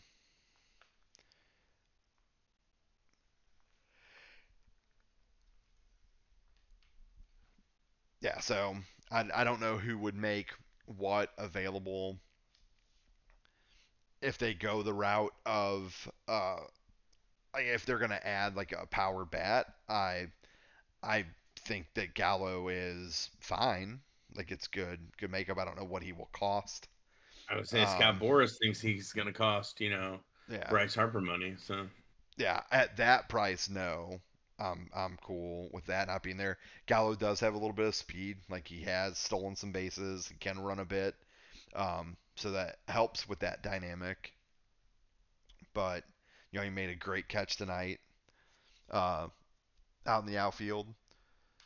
So it, it has its it, it has its advantages, but it's like they just they didn't move anything else at the major league level. So like these these roster spots are easy to navigate currently because they have guys that are hurt, but those guys are under contract. So when they come back, I don't know what their what their addition's going to be. Um, I I think like you could see some moves like in the offseason since the Marlins dealt Marte, you might be able to get like Hicks and Voit to Miami if if there is the universal DH because they have Jesus Aguilar at first base and they're not going to give him up for Voit. But if they have the DH, you could you could move Voit in that as well. But or it would be like Hicks going to Miami along with you know maybe uh uh prospect like a, a Volpe or um Deivi Garcia, something like that, and you try to get one of these young pitchers from Miami. Um, Sixto Sanchez, Rogers, um, Alcantara, uh, Pablo Lopez. Like I think that they like there's just they have a, yeah, a they decent pretty number good squad over there. yeah, pretty decent number of young arms, and you have a cost-controlled center fielder, switch hitter, above average defense, could and it's it's a relatively team-friendly deal. I think it's like an average annual value of like a little under 10 million, so it's affordable, and they they have this this centerpiece there. Um, like they do have, you know, Magneuris Sierra. They do have Lewis Brinson. so you may not even need Hicks to play center field. Um, but th- that's that's just what I'd like to see them do is to, to get creative and move these pieces and bring in some cost controlled uh, pitching. Um, the Taillon deal is starting to turn the tide. Yeah. Um, AL pitcher of the month. yeah, it took him a little bit to figure some things out, but he hadn't pitched in a while, so I think that's that's fine. Um, so they'll you know have they have Cole, they'll have Taillon, they have Germán, they have Montgomery. Um, so really, it's like who's gonna replace the Kluber spot? But if Severino comes back, then really like you're you're sitting on five major league efficient starting pitchers, and you still have King, Schmidt, Garcia, um, all down in the minors. You know, if if someone goes down, like you have options to bring guys up. Um, Nestor Cortes has been great. You know, he was a bullpen guy. They started to stretch him out. He's been very serviceable. Um, they have the very terrible uh, Andrew Heaney that they, they traded for him. Um, Hello, dude. Just because he had one bad game, his first game with the Yankees. He's had many bad games. Um, the last time he pitched, the last time he pitched in Yankee Stadium was just like a month ago, and the Yankees like lit him up. They scored like seven runs off him in two innings. Also gave up a whole bunch of home runs. Now yeah, maybe they'll tell him like, dude, you're tipping, you're tipping your pitches, dude. You know. yeah, he's doing doing something. I guess they should have told him before he started tonight. I guess. Yeah, that that would make sense. Like now that he's on the squad. Yeah. Um, but yeah, maybe like- they thought it was funny to not tell him. yeah, like see how many home runs he gives up tonight. Sucker. But yeah, Welcome so it's team. so it's uh, I was like I'm I'm very happy overall. I think they position themselves to legitimately give themselves a shot at making the playoffs. Um, I think Oakland is very catchable for them. They have, you know, they have moved in the right direction. Um, as of late, I mean, they went five and one last week. They had an opportunity to sweep the the Rays, and they failed to do so um, by getting blown the fuck out. Um, but then Boston got swept by Tampa Bay, and the Yankees. So like the Yankees took two out of three from Tampa Bay. Then they swept the Marlins. So they picked up a game on Tampa Bay. Then they held par with Tampa Bay, and Tampa Bay swept Boston. So they picked up three games on Boston. So they're six behind the Red Sox, seven behind the Rays. They still have head-to-head games against both, and with with the loss tonight to the Orioles because Heaney's terrible, they are three games back behind Oakland. Um, so they and I think they still have like three or four games left against the A's. Um, with Seattle beating Tampa Bay, they're I think they're tied standing wise with Seattle, but the Yankees have two games in hand.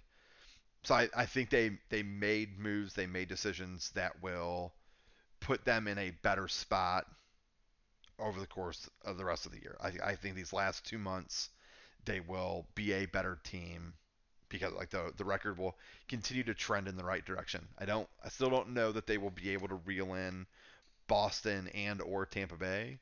Um, but I certainly think they could, you know, find themselves traveling somewhere for that wild card game.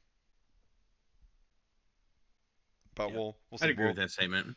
we'll uh we'll keep an eye on it. I I I, I know we talk about the record, but I, we weren't really paying attention to how far out they were previously. So that's like really what I've started to, tr- to track um to see you know what what they have um where where they're at like in the standings cuz you know time is of the essence at this point where most teams have less than 60 games remaining they they kind of need to start gaining ground now. Um, which losing to Baltimore is not it's not the way to do that. Not not gonna be how you help your case there. Yeah. Um, but the the Cardinals on the other hand, Uh, says speaking of not gaining ground, yeah, like they're like I I don't even want to say that like they aren't they aren't playing better baseball because I I feel like they are like I I feel like they are in they are in more games than they are out. But when they when they lose, they look real bad. Um, Yeah. I mean, it's the, I mean, it's your classic 500 team. I mean, you, you look all right, and then you look lost. Then you look good, and then you're like, what the fuck happened to that? You know, it's like when you're 500, that's just kind of how that ends up typically. Right. Um, so- Um, I think it it is we're we're at another one of those stretches that it starts with the like the Braves yet again that they have some um, a more friendly schedule coming up for the rest of this month. I'm three against the Braves, then it's so three against Atlanta, three against the Royals. Then they go on the road, play three at Pittsburgh, three at Kansas City, come home, three against Milwaukee, three against Pittsburgh, two against Detroit. Then they go on the road, four against Pittsburgh, two against Cincinnati to to wrap up the month. And I think it's a I think it's a three game series. It might be a four game, three game series. So if you exclude the Cincinnati at the end of the month, so the next four weeks, you're playing three games against a team that's above 500. Yeah, like this, this to me, this is the month that they they have to make that move. I think you like you you have the the added advantage of 10 games against Milwaukee in September, but at the same time, your schedule in September is so difficult. The likelihood that you're not going to drop games outside of those series is pretty minimal. Um, and currently, the likelihood of like beating Milwaukee the way you need to is probably not your best outcome either. right, like you're, I'm, yes, it's 10 games against Milwaukee. Let's say you you've cut the lead because they're nine and a half games behind Milwaukee right now. They also still have to catch Mm. the Reds. Like they're also two and a half games behind Cincinnati. Yeah. So So for we're ten games now because Milwaukee won tonight. Okay, so so ten games out now, um, and then in the wild card, which they're closer to, but it might be more difficult. Got easier with Tatis Jr. getting hurt and having shoulder surgery being done for the year, um, but they're six and a half. I don't know if if San Diego played tonight or not. They Uh, not. Doesn't look like it. Yeah. So so ten games out behind Milwaukee, six and a half games behind San Diego, two and a half games behind Cincinnati, who they'd have to jump. Um, they'd have to pass for either wild card or the division. Um, so they they have their work cut out for them for sure. So even if you cut that lead in half, and you're you're you cut it to five games, in order to pick up those games, like you're like if you want to make it up head to head, you're talking about going seven and three, eight and two against Milwaukee to cut down a five game deficit. And the the series outside of that, like yes, they have the advantage of playing seven games against the Cubs like in the final week of the season, but you're going to have a new look Cubs team that they aren't going to be brand new. Like they're going to have their September call ups. The Cubs traded away a whole bunch of people. They're going to have a lot of kids looking to find roster spots for next season. So they will be very hungry regardless of what their record is. So it's a, a very dangerous series, both of those. And by that point, it, it might just be over. Like you, you may be out of it by then anyway. Um, but before that, you also play like I said, you you finish up this month against Cincinnati, then you have your first series against Milwaukee. Then it's four against LA, three against Cincinnati, three against the Mets, three against the Padres. So you're playing, you know, four straight series again, or if you count Cincinnati and Milwaukee, that's six series in a row. And then after San Diego, you get Milwaukee for four more. So you have basically four weeks following these next four weeks against teams that are only in the playoffs or a playoff hunt. You know, since the the Reds are right there, you know, they're only what four games back to San Diego. So the Reds are also trying to make that push. Not to mention the Brewers, the Dodgers, the Mets, and the Padres all added pieces at the trade deadline to make themselves better. So they were uh, they were already better than the Cardinals from the beginning of April through the end of July. But then at the end of July, they made additions to make their team better, while the Cardinals added J.A. Happ and Jon Lester. Ooh, dude, just perennial all stars. Yeah. 10, 15 years ago, maybe. Yeah, I get the the Cardinals team feels very old to me all of a sudden. Like it's yeah, it's we crazy. were like young prospects. Now we're old farts. Yeah, I mean, you have what I'm I'm trying to look at this. So if you were born hmm. what anytime before 91, you're over 30 at this point. Essentially or you're turning 30 this year. Um Uh, yeah. wait. 91. 01. Yeah.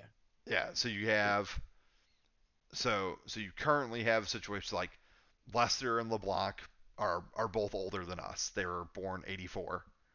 Um Happ was born 82. So you're what? LeBlanc and Lester Lester's already 37. LeBlanc will be 37 in a week. Um Happ will be turning 39 at the end of this year, like in October.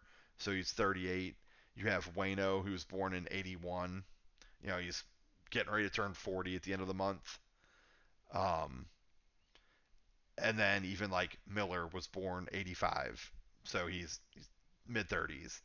Uh, Justin Justin Miller was born in 87. Uh, Kim was born in 88. Luis Garcia was born in 87. Uh, Gallegos was born in 91. He's getting ready to turn 30. So you're going to have Genesis Cabrera and Alex Reyes and Ryan Helsley will be the only pitchers in on your on your major league staff currently that are under the age of 30. Um, you have Molina behind the plate. He's he's getting old.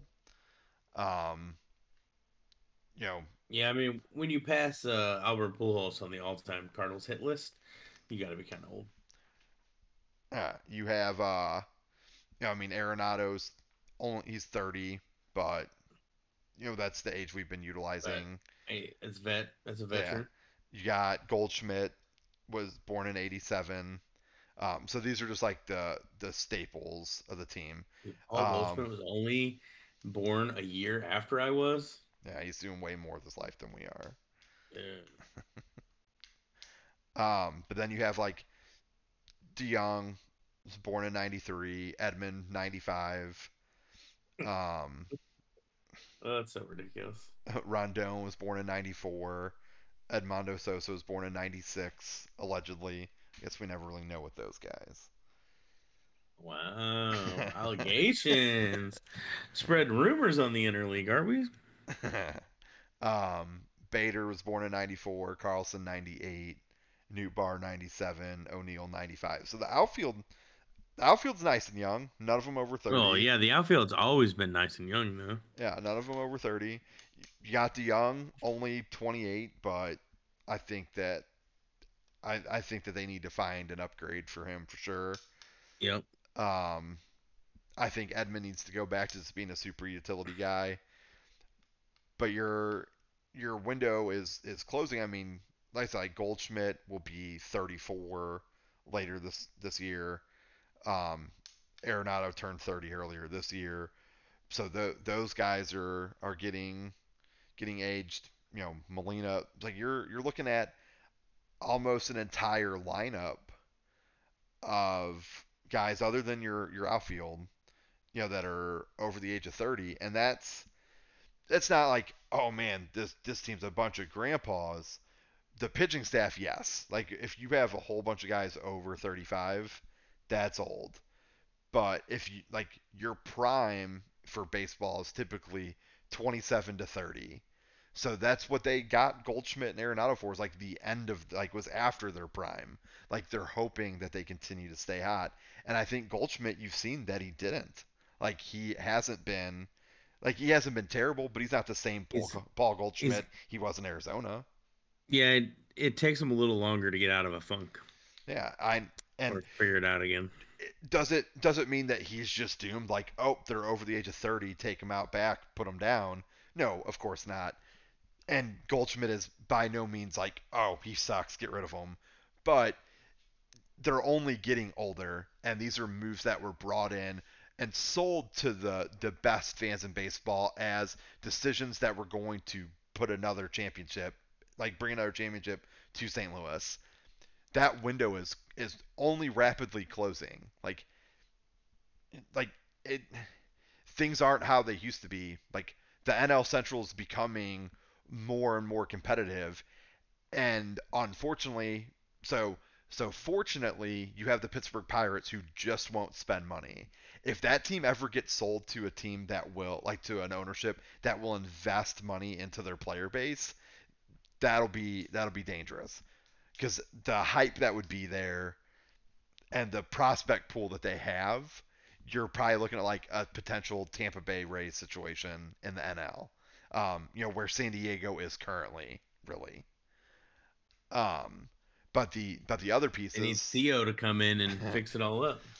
So the other teams, Milwaukee is making moves. They're trying they're trying to compete now. They know that their window's now. Cincinnati, they they had they were aggressive. It didn't work out. They're they've kind of laid off a little bit. I think a big reason why they backed off a little bit is likely those mid markets like St. Louis, Cincinnati, you know, Milwaukee probably were more so impacted by COVID than other markets. Um, because they just they rely heavily on that pull. So they like They're could living paycheck to paycheck. yeah could could they afford it? Absolutely, sure. That that's not my argument. But if they have a business model that says, hey, these are the things that we can do and we can be successful, and these are all the things that can happen if we pull three million fans. Yeah. Well, when they don't and they get zero fans for a year, there's there's got to be some squeezing that happens. Um, but I think that has taken place this year, um, where you saw deals like Arenado's contract having all of the money for this year paid for. So they've gotten Arenado services for zero dollars this year. Um, they like, and we talk about all the time that Carpenter is a free agent next year, but he's not. Carpenter has one year left. Oh, really? Yeah, like he's under contract Oh, no. for 2022. Yeah, I don't know where. Like, I don't know why I was always under the impression that he was a free I thought he had to have so no. I thought he had to have so many at bats this year. Yeah, and I think that that vested. No. Yeah, because like if I look at his contract now, um, yeah, it just it shows that it's, or is it in a different color? I, or no? So yeah, it so it did vest already. So it the 2022 option vests with 1,100 plate appearances across 2020 and 2021, and it, is showing at least on Spotrac, which I use for contract stuff all the time. Um, it, it shows that it did vest. So he is under contract for $18.5 million for 2022 at 36 years old.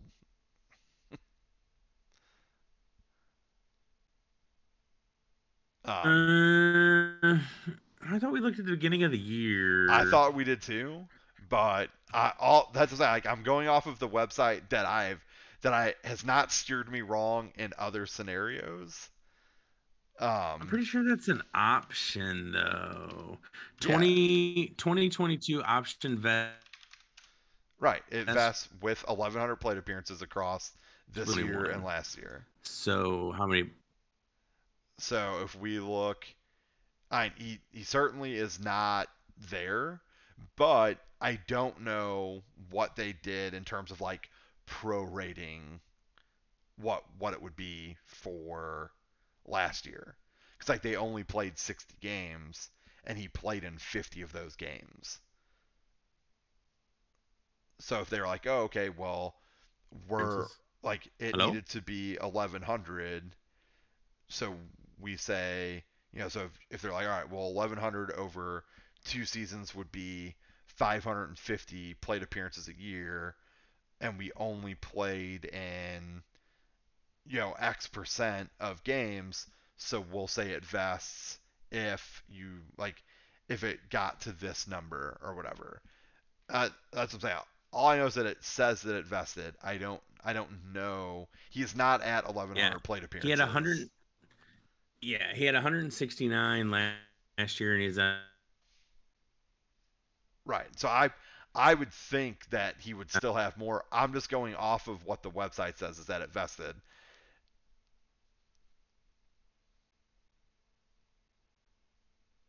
But I but I don't I don't know that for sure. I just know that it shows he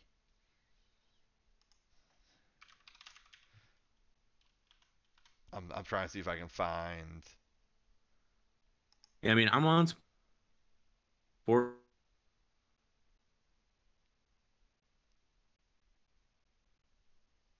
Track.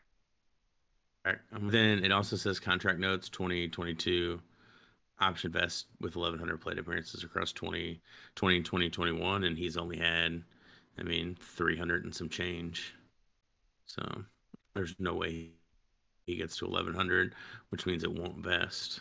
So that contract's over with. Try to scare me dude. Don't try to scare me like that. No, so so according to this article that I'm reading, they're saying the um so they're saying that the shortened season of 2020 took the vesting aspect out of the picture, but they don't know if that means that it's now just a 12 million dollar club option with a 2 million dollar buyout or vested options automatically vest sin you know if it were incentive based. So since it was taking out of it was taken away from him and they were like if the agreement that they came to was like okay well we'll take partial pay but if there was something relied on performance based numbers for an option to vest it automatically vests.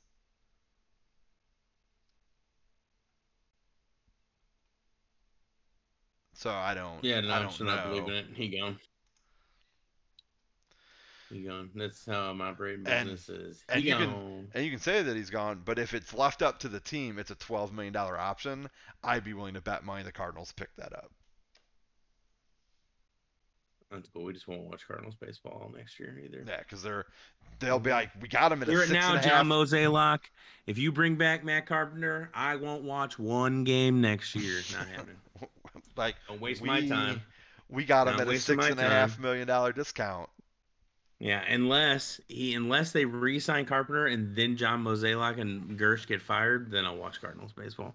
but if they bring in these old ass lefties at the trade deadline and find a way to bring back Matt Carpenter, yeah, we just go ahead and hopefully Buffalo gets a baseball team that I can watch next year while I'm watching the Bills. You know what I'm saying? Well, Buffalo has a baseball team. They're the Toronto Blue Jays. Yep. They're Yep, just so- not. They're just not in Buffalo anymore. Caw, go Blue Jays. it's Um, like half Battlehawks, half Blue Jays. yeah, it did sound more But- like Battlehawks, but they also died. So at least Yeah, for sure. now, who knows if they'll ever be back? But Yeah, you Yeah, know, we've so- had them twice. Yeah, so it'll be it'll be interesting to see how that shakes out. Um who knows. But I I do agree with the fact at least that they they they went like made with this mentality of like hey we we did we did something we didn't sell our future we're trying to be competitive but then they just added guys that are like all right we're gonna have them eat innings and like I said, like when we were we were talking earlier, so you have you have Wainwright, you have Kim. Those two guys are to be in your lineup. You brought in LeBlanc. He's been fine. He's been serviceable. You traded And he's been Happ. like lucky serviceable, you Yeah. know. You would have just you're like so lucky you're getting that out of him. It's not even funny. Right. So you, and then so then you trade for Lester, you trade for Happ. You don't give up a bunch, um, but in not giving up a bunch, you you got similar pieces. Um, you know, so that they for the in the lesser deal they dealt from a position of strength. The Cardinals were deep in outfield. You gave up Lane Thomas. Am I? Do I like the move? Not necessarily, but who knows what Washington wanted. Um, I think the guy you pull the plug on should have been Justin Williams. Um, you gave him a fair shot at the major leagues early on in the year, and he did not produce. Uh, Thomas has had a hard time staying healthy, though. So if that's the route you're going to go, like, hey, we're not worried about losing time, not because you're not productive, but because you're not healthy. I think Lane Thomas has been hurt in each like the last two or three years. Um, mm-hmm. I know at least the last two. I don't know if he got hurt or whatever in 2019. I feel like he didn't get called up at a point in time because he was hurt down in Memphis. So if health is a concern, then there you go. See ya. Um, but you you brought in a guy and they're like to quote unquote eat innings, which is fine. Um, same with Happ. Happ, you give up John Gant. Gant, 10 years younger. He's a right-handed pitcher versus a left-handed pitcher. Gant has better strikeout stuff. Like he has a, a much better whiff rate than Happ does. Their whip's about the same, but Happ walks way less guys. Well, to me that means Happ gives up more hits. I don't know what kind of contact that is though. So it's like your point. If Happ gave up more hits because Minnesota's infield couldn't get to anything, then having the Cardinals infield seemingly should take away those, um, you know, some of those hits, making him more productive. Either way, both of their ERAs are like well north of five. They haven't In... been good for the last year or two. Like Happ was terrible last year. Um, when you say eat innings, how many innings do you think that should be? I I would think that if you say that you're gonna have a guy get like a starter eat innings, they are going five plus every time. All right, cool. So J A Happ has pitched in 19 games, and he's pitched 98 innings, which averages 5.1 five, so, maybe five point two. So, so he's right there. He's right at the yeah. threshold. Yeah. Jon Lester has pitched 75 innings this year at 16 games, and he is right under Ooh. at 4.6 innings. So he's got to up um, it. He's got to pick it up. And Jon Lester's ERA is a big old five, and Jay Happ's ERA is a big 6.7. So it means in five or less innings, they're giving up five to six runs and that's what you want to eat up innings but you're going to try to claim that you're well, you're ha- oh hey we're staying competitive. half that because NERA is based on nine and nine innings. So mm-hmm. they're giving up five to six runs every nine innings they pitch if they're pitching about four and a half innings an outing so they're giving up two and a half to three runs. But that means your your offense has to score early and often or you're bringing your bullpen into games where you're down you know, right. like you're you're getting zero quality starts out of any of these guys. So while I agree, the issue that I have, like the my takeaway for it is, I don't I don't give a shit what Memphis does. Like why can't Liberatore pitch in St. Louis? Yep. Like why can't Angel yep. Rondon close the door on that? Close the door on that. But and and really and really did they what what innings do they need guys to eat? Like everyone's talking about that all signs point towards Hudson being back in September. You're supposed to be getting Flaherty and Mikolas back later this month. So then what happens? Like when when you bring Flaherty and Mikolas back, let's say Hudson doesn't even come back. Let's say you just bring Flaherty and Mikolas back. It have they said like if Carlos Martinez is done for the year? Yeah, he is done for okay. the year. So you don't have to worry about that. but you so you you bring back Flaherty, you bring back Mikolas. So who do you who do you take out of your rotation at that point? You have Wainwright, Kim, Flaherty, Mikolas. Oh, you yeah, seven man rotation, dude. Oh, no. oh, and that's how you eat innings. Is yeah, that, dude, we're just eating. You just don't. Yeah. You don't have to. Or they're gonna. So I've also heard um, that maybe when they bring Flaherty back, that they um, they have like a starter um, or something. They kind of like platoon him to save him. I highly doubt that's the case, but I've heard that in conversation. Um, but if that's so, so even like we'll so we'll start with that first idea. if that is what you're going to do and you're going to utilize an opener for Flaherty and try to get someone through the first three to six batters, they pitch the first inning or two and then you bring Flaherty into a game. Does that give your team the best opportunity to win? I mean, when it's Jack Flaherty, no.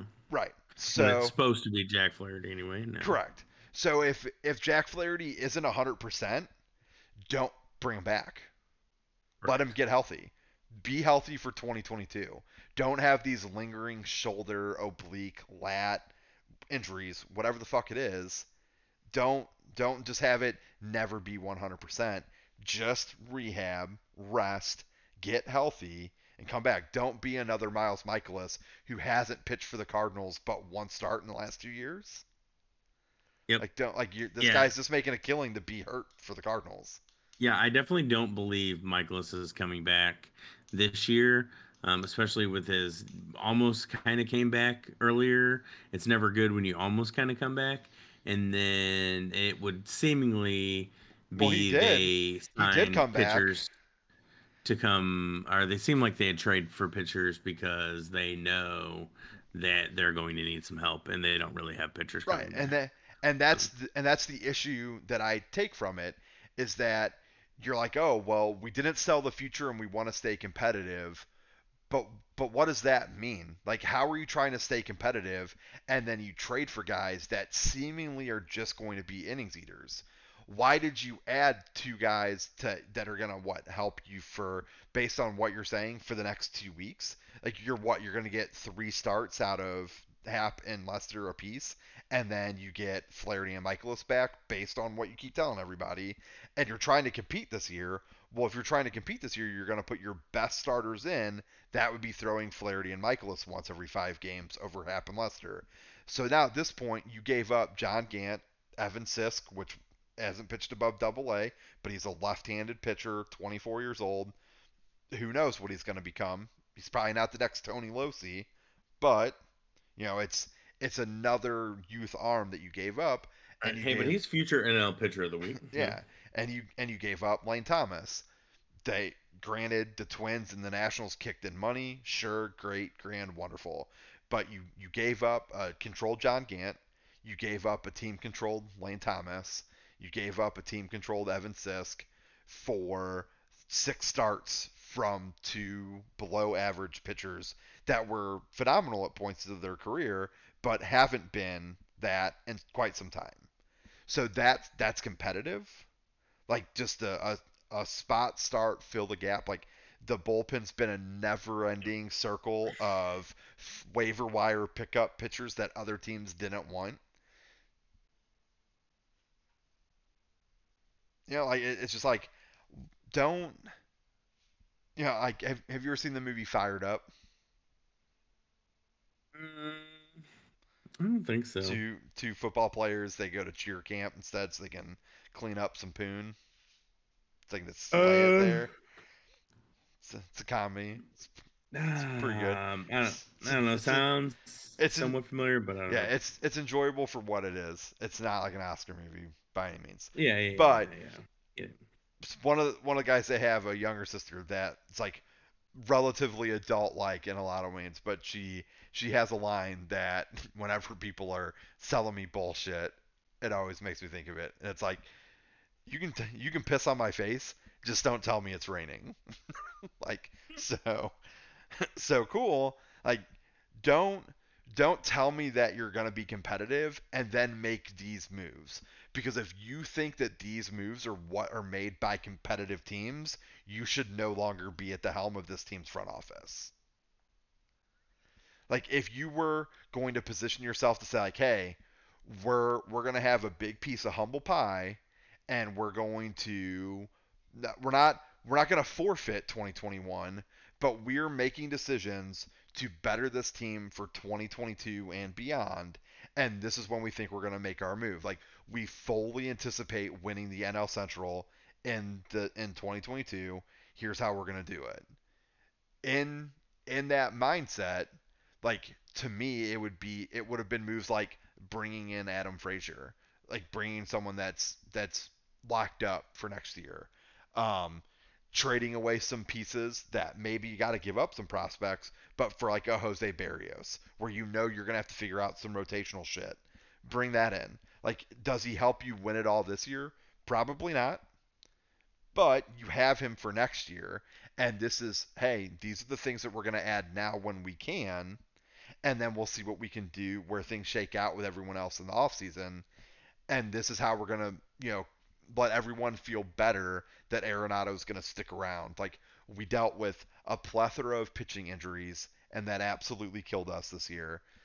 So we we weren't able to be as competitive as we would like, but we're positioning ourselves for next year. You know, deal Kim if you're if you're not planning on resigning him, or if you are planning on resigning him, who cares? Deal him, get some prospects back. Yep. You know, like go go that route. If you're not if you're not wanting to trade away your future and you're not going to bring in pieces to make a difference here, don't just tread water. I would have rather they did nothing. You know, Sure. just preach confidence in the what we had talked about. That like they're not going to do anything. Then they're going to say, "Well, we got Flaherty and Mikolas back shortly after the trade deadline." That's kind of like trading for an ace, like that. You know that approach. Yeah, we haven't had him for a while, so we'll be able to make a better push with these guys. Yeah, it's so it's is it a is it a feasible argument? Sure. Is it one that any fan base likes to hear? No, because it's uh hey, just don't be mad at us. Like like babe, I thought you said you'd do the dishes. I did. Well, they're still dirty. I didn't say I do the dishes today. Like that that's what that is. So like I I would rather them just have said like we we were we dealt with injuries this year, but we have confidence that the 25 26 guys we put together would have easily competed for the NL Central if we stayed healthy. Like we know that there are some areas that we can improve in if we can get healthy and make some uh, upgrades to the team in the offseason, you know, we feel we can be there. You know, Yeah. And if you needed a guy to eat innings, like why doesn't John Gant just eat innings? right. Like, Like what- if they're they're not problem with that? quality, they're not fucking quality innings anyway. Yeah, and they're not going to be with J.A. Happ, but at Right. least you keep cost control John Gant on your team, who being a good relief pitcher and a quality like, hey, we might need to start you today, guy. Like, you know, he he pitches well in situations, so seemingly just go ahead and let another team have that, so you can get a guy older and almost exactly like him. To Right, Say he he's just- amazing. He just just no gives up- fucking sense. He just gives up more contact. Like sure, he throws it in the strike zone more often, but it gets hit. So so great. Yeah, wonderful. Awesome. Killing it. Killing it. Yeah. So we'll we'll Yep. see. It's the high Um, quality moves. Yeah, like it, it was just very underwhelming from a Cardinals standpoint. And it Eh, Typical Cardinals. Give the old guy no one wants anymore and see if they can turn him into something, you know? right. And when, every time now I look at Jon Lester, I'm looking at the other John uh, that was on our team um, that also came from Boston. Uh, um, you know what I'm talking about? Um Mm, I'm drawing a blank. I I feel like I do know who you're thinking of, but yeah, at least him though we signed like during the off season. Uh, Boston. Lackey. Yeah, John Lackey. Yes. Yeah.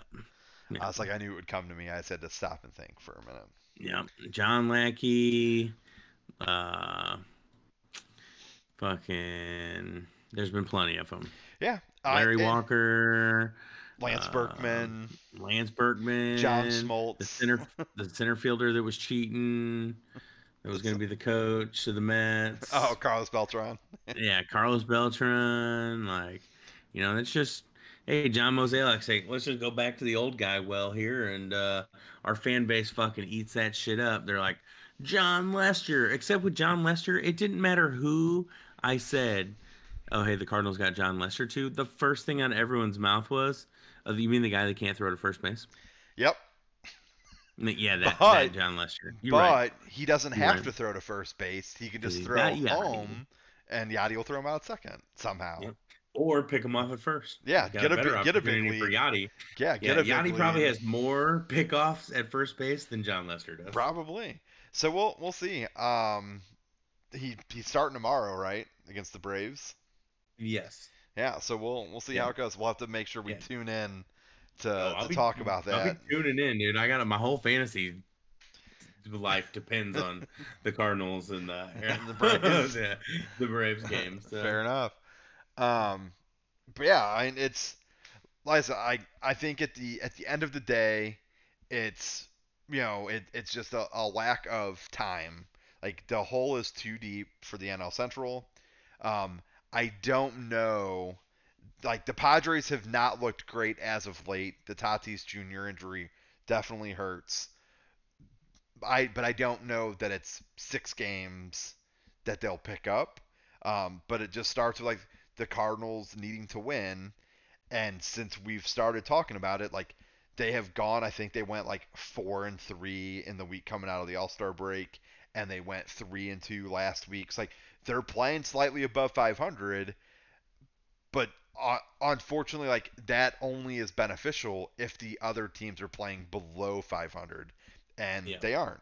Like you talked about, Like Brewers are eight and two in the last ten. yeah. So like if you're like you you've played above 500, I think the Cardinals are 6 and 4 and in those 10 games you've lost two more.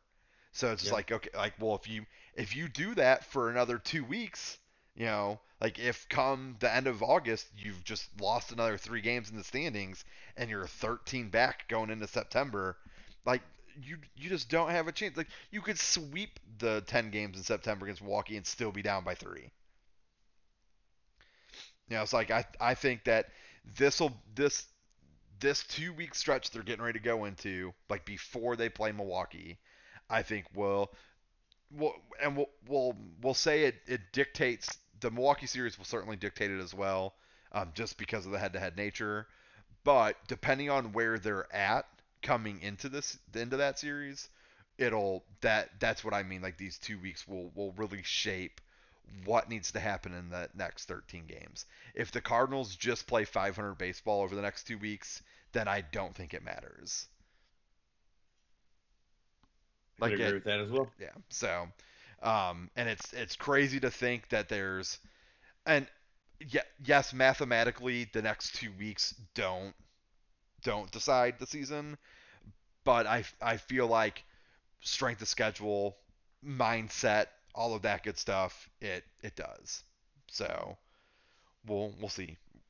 You know, continue to join us every Monday and or Tuesday when we decide to record, or sometimes it's Monday into Tuesday, like tonight. But no one asks us, but we'll share our opinion on things. Sure. Um, anything else on your end? Um, no. Cool. Um, for anyone that hasn't been, check out the Olympics. Um, Team USA took a tough loss to Japan, but we're not out yet. Got to win three games in a row for the gold at this point. Um, I think as long as they win tomorrow night, they're guaranteed a shot at the gold, or they're guaranteed a shot at a medal. I think is how it works. It's really weird how the bracket works. They have it's like knockout rounds. It's like because there were six teams.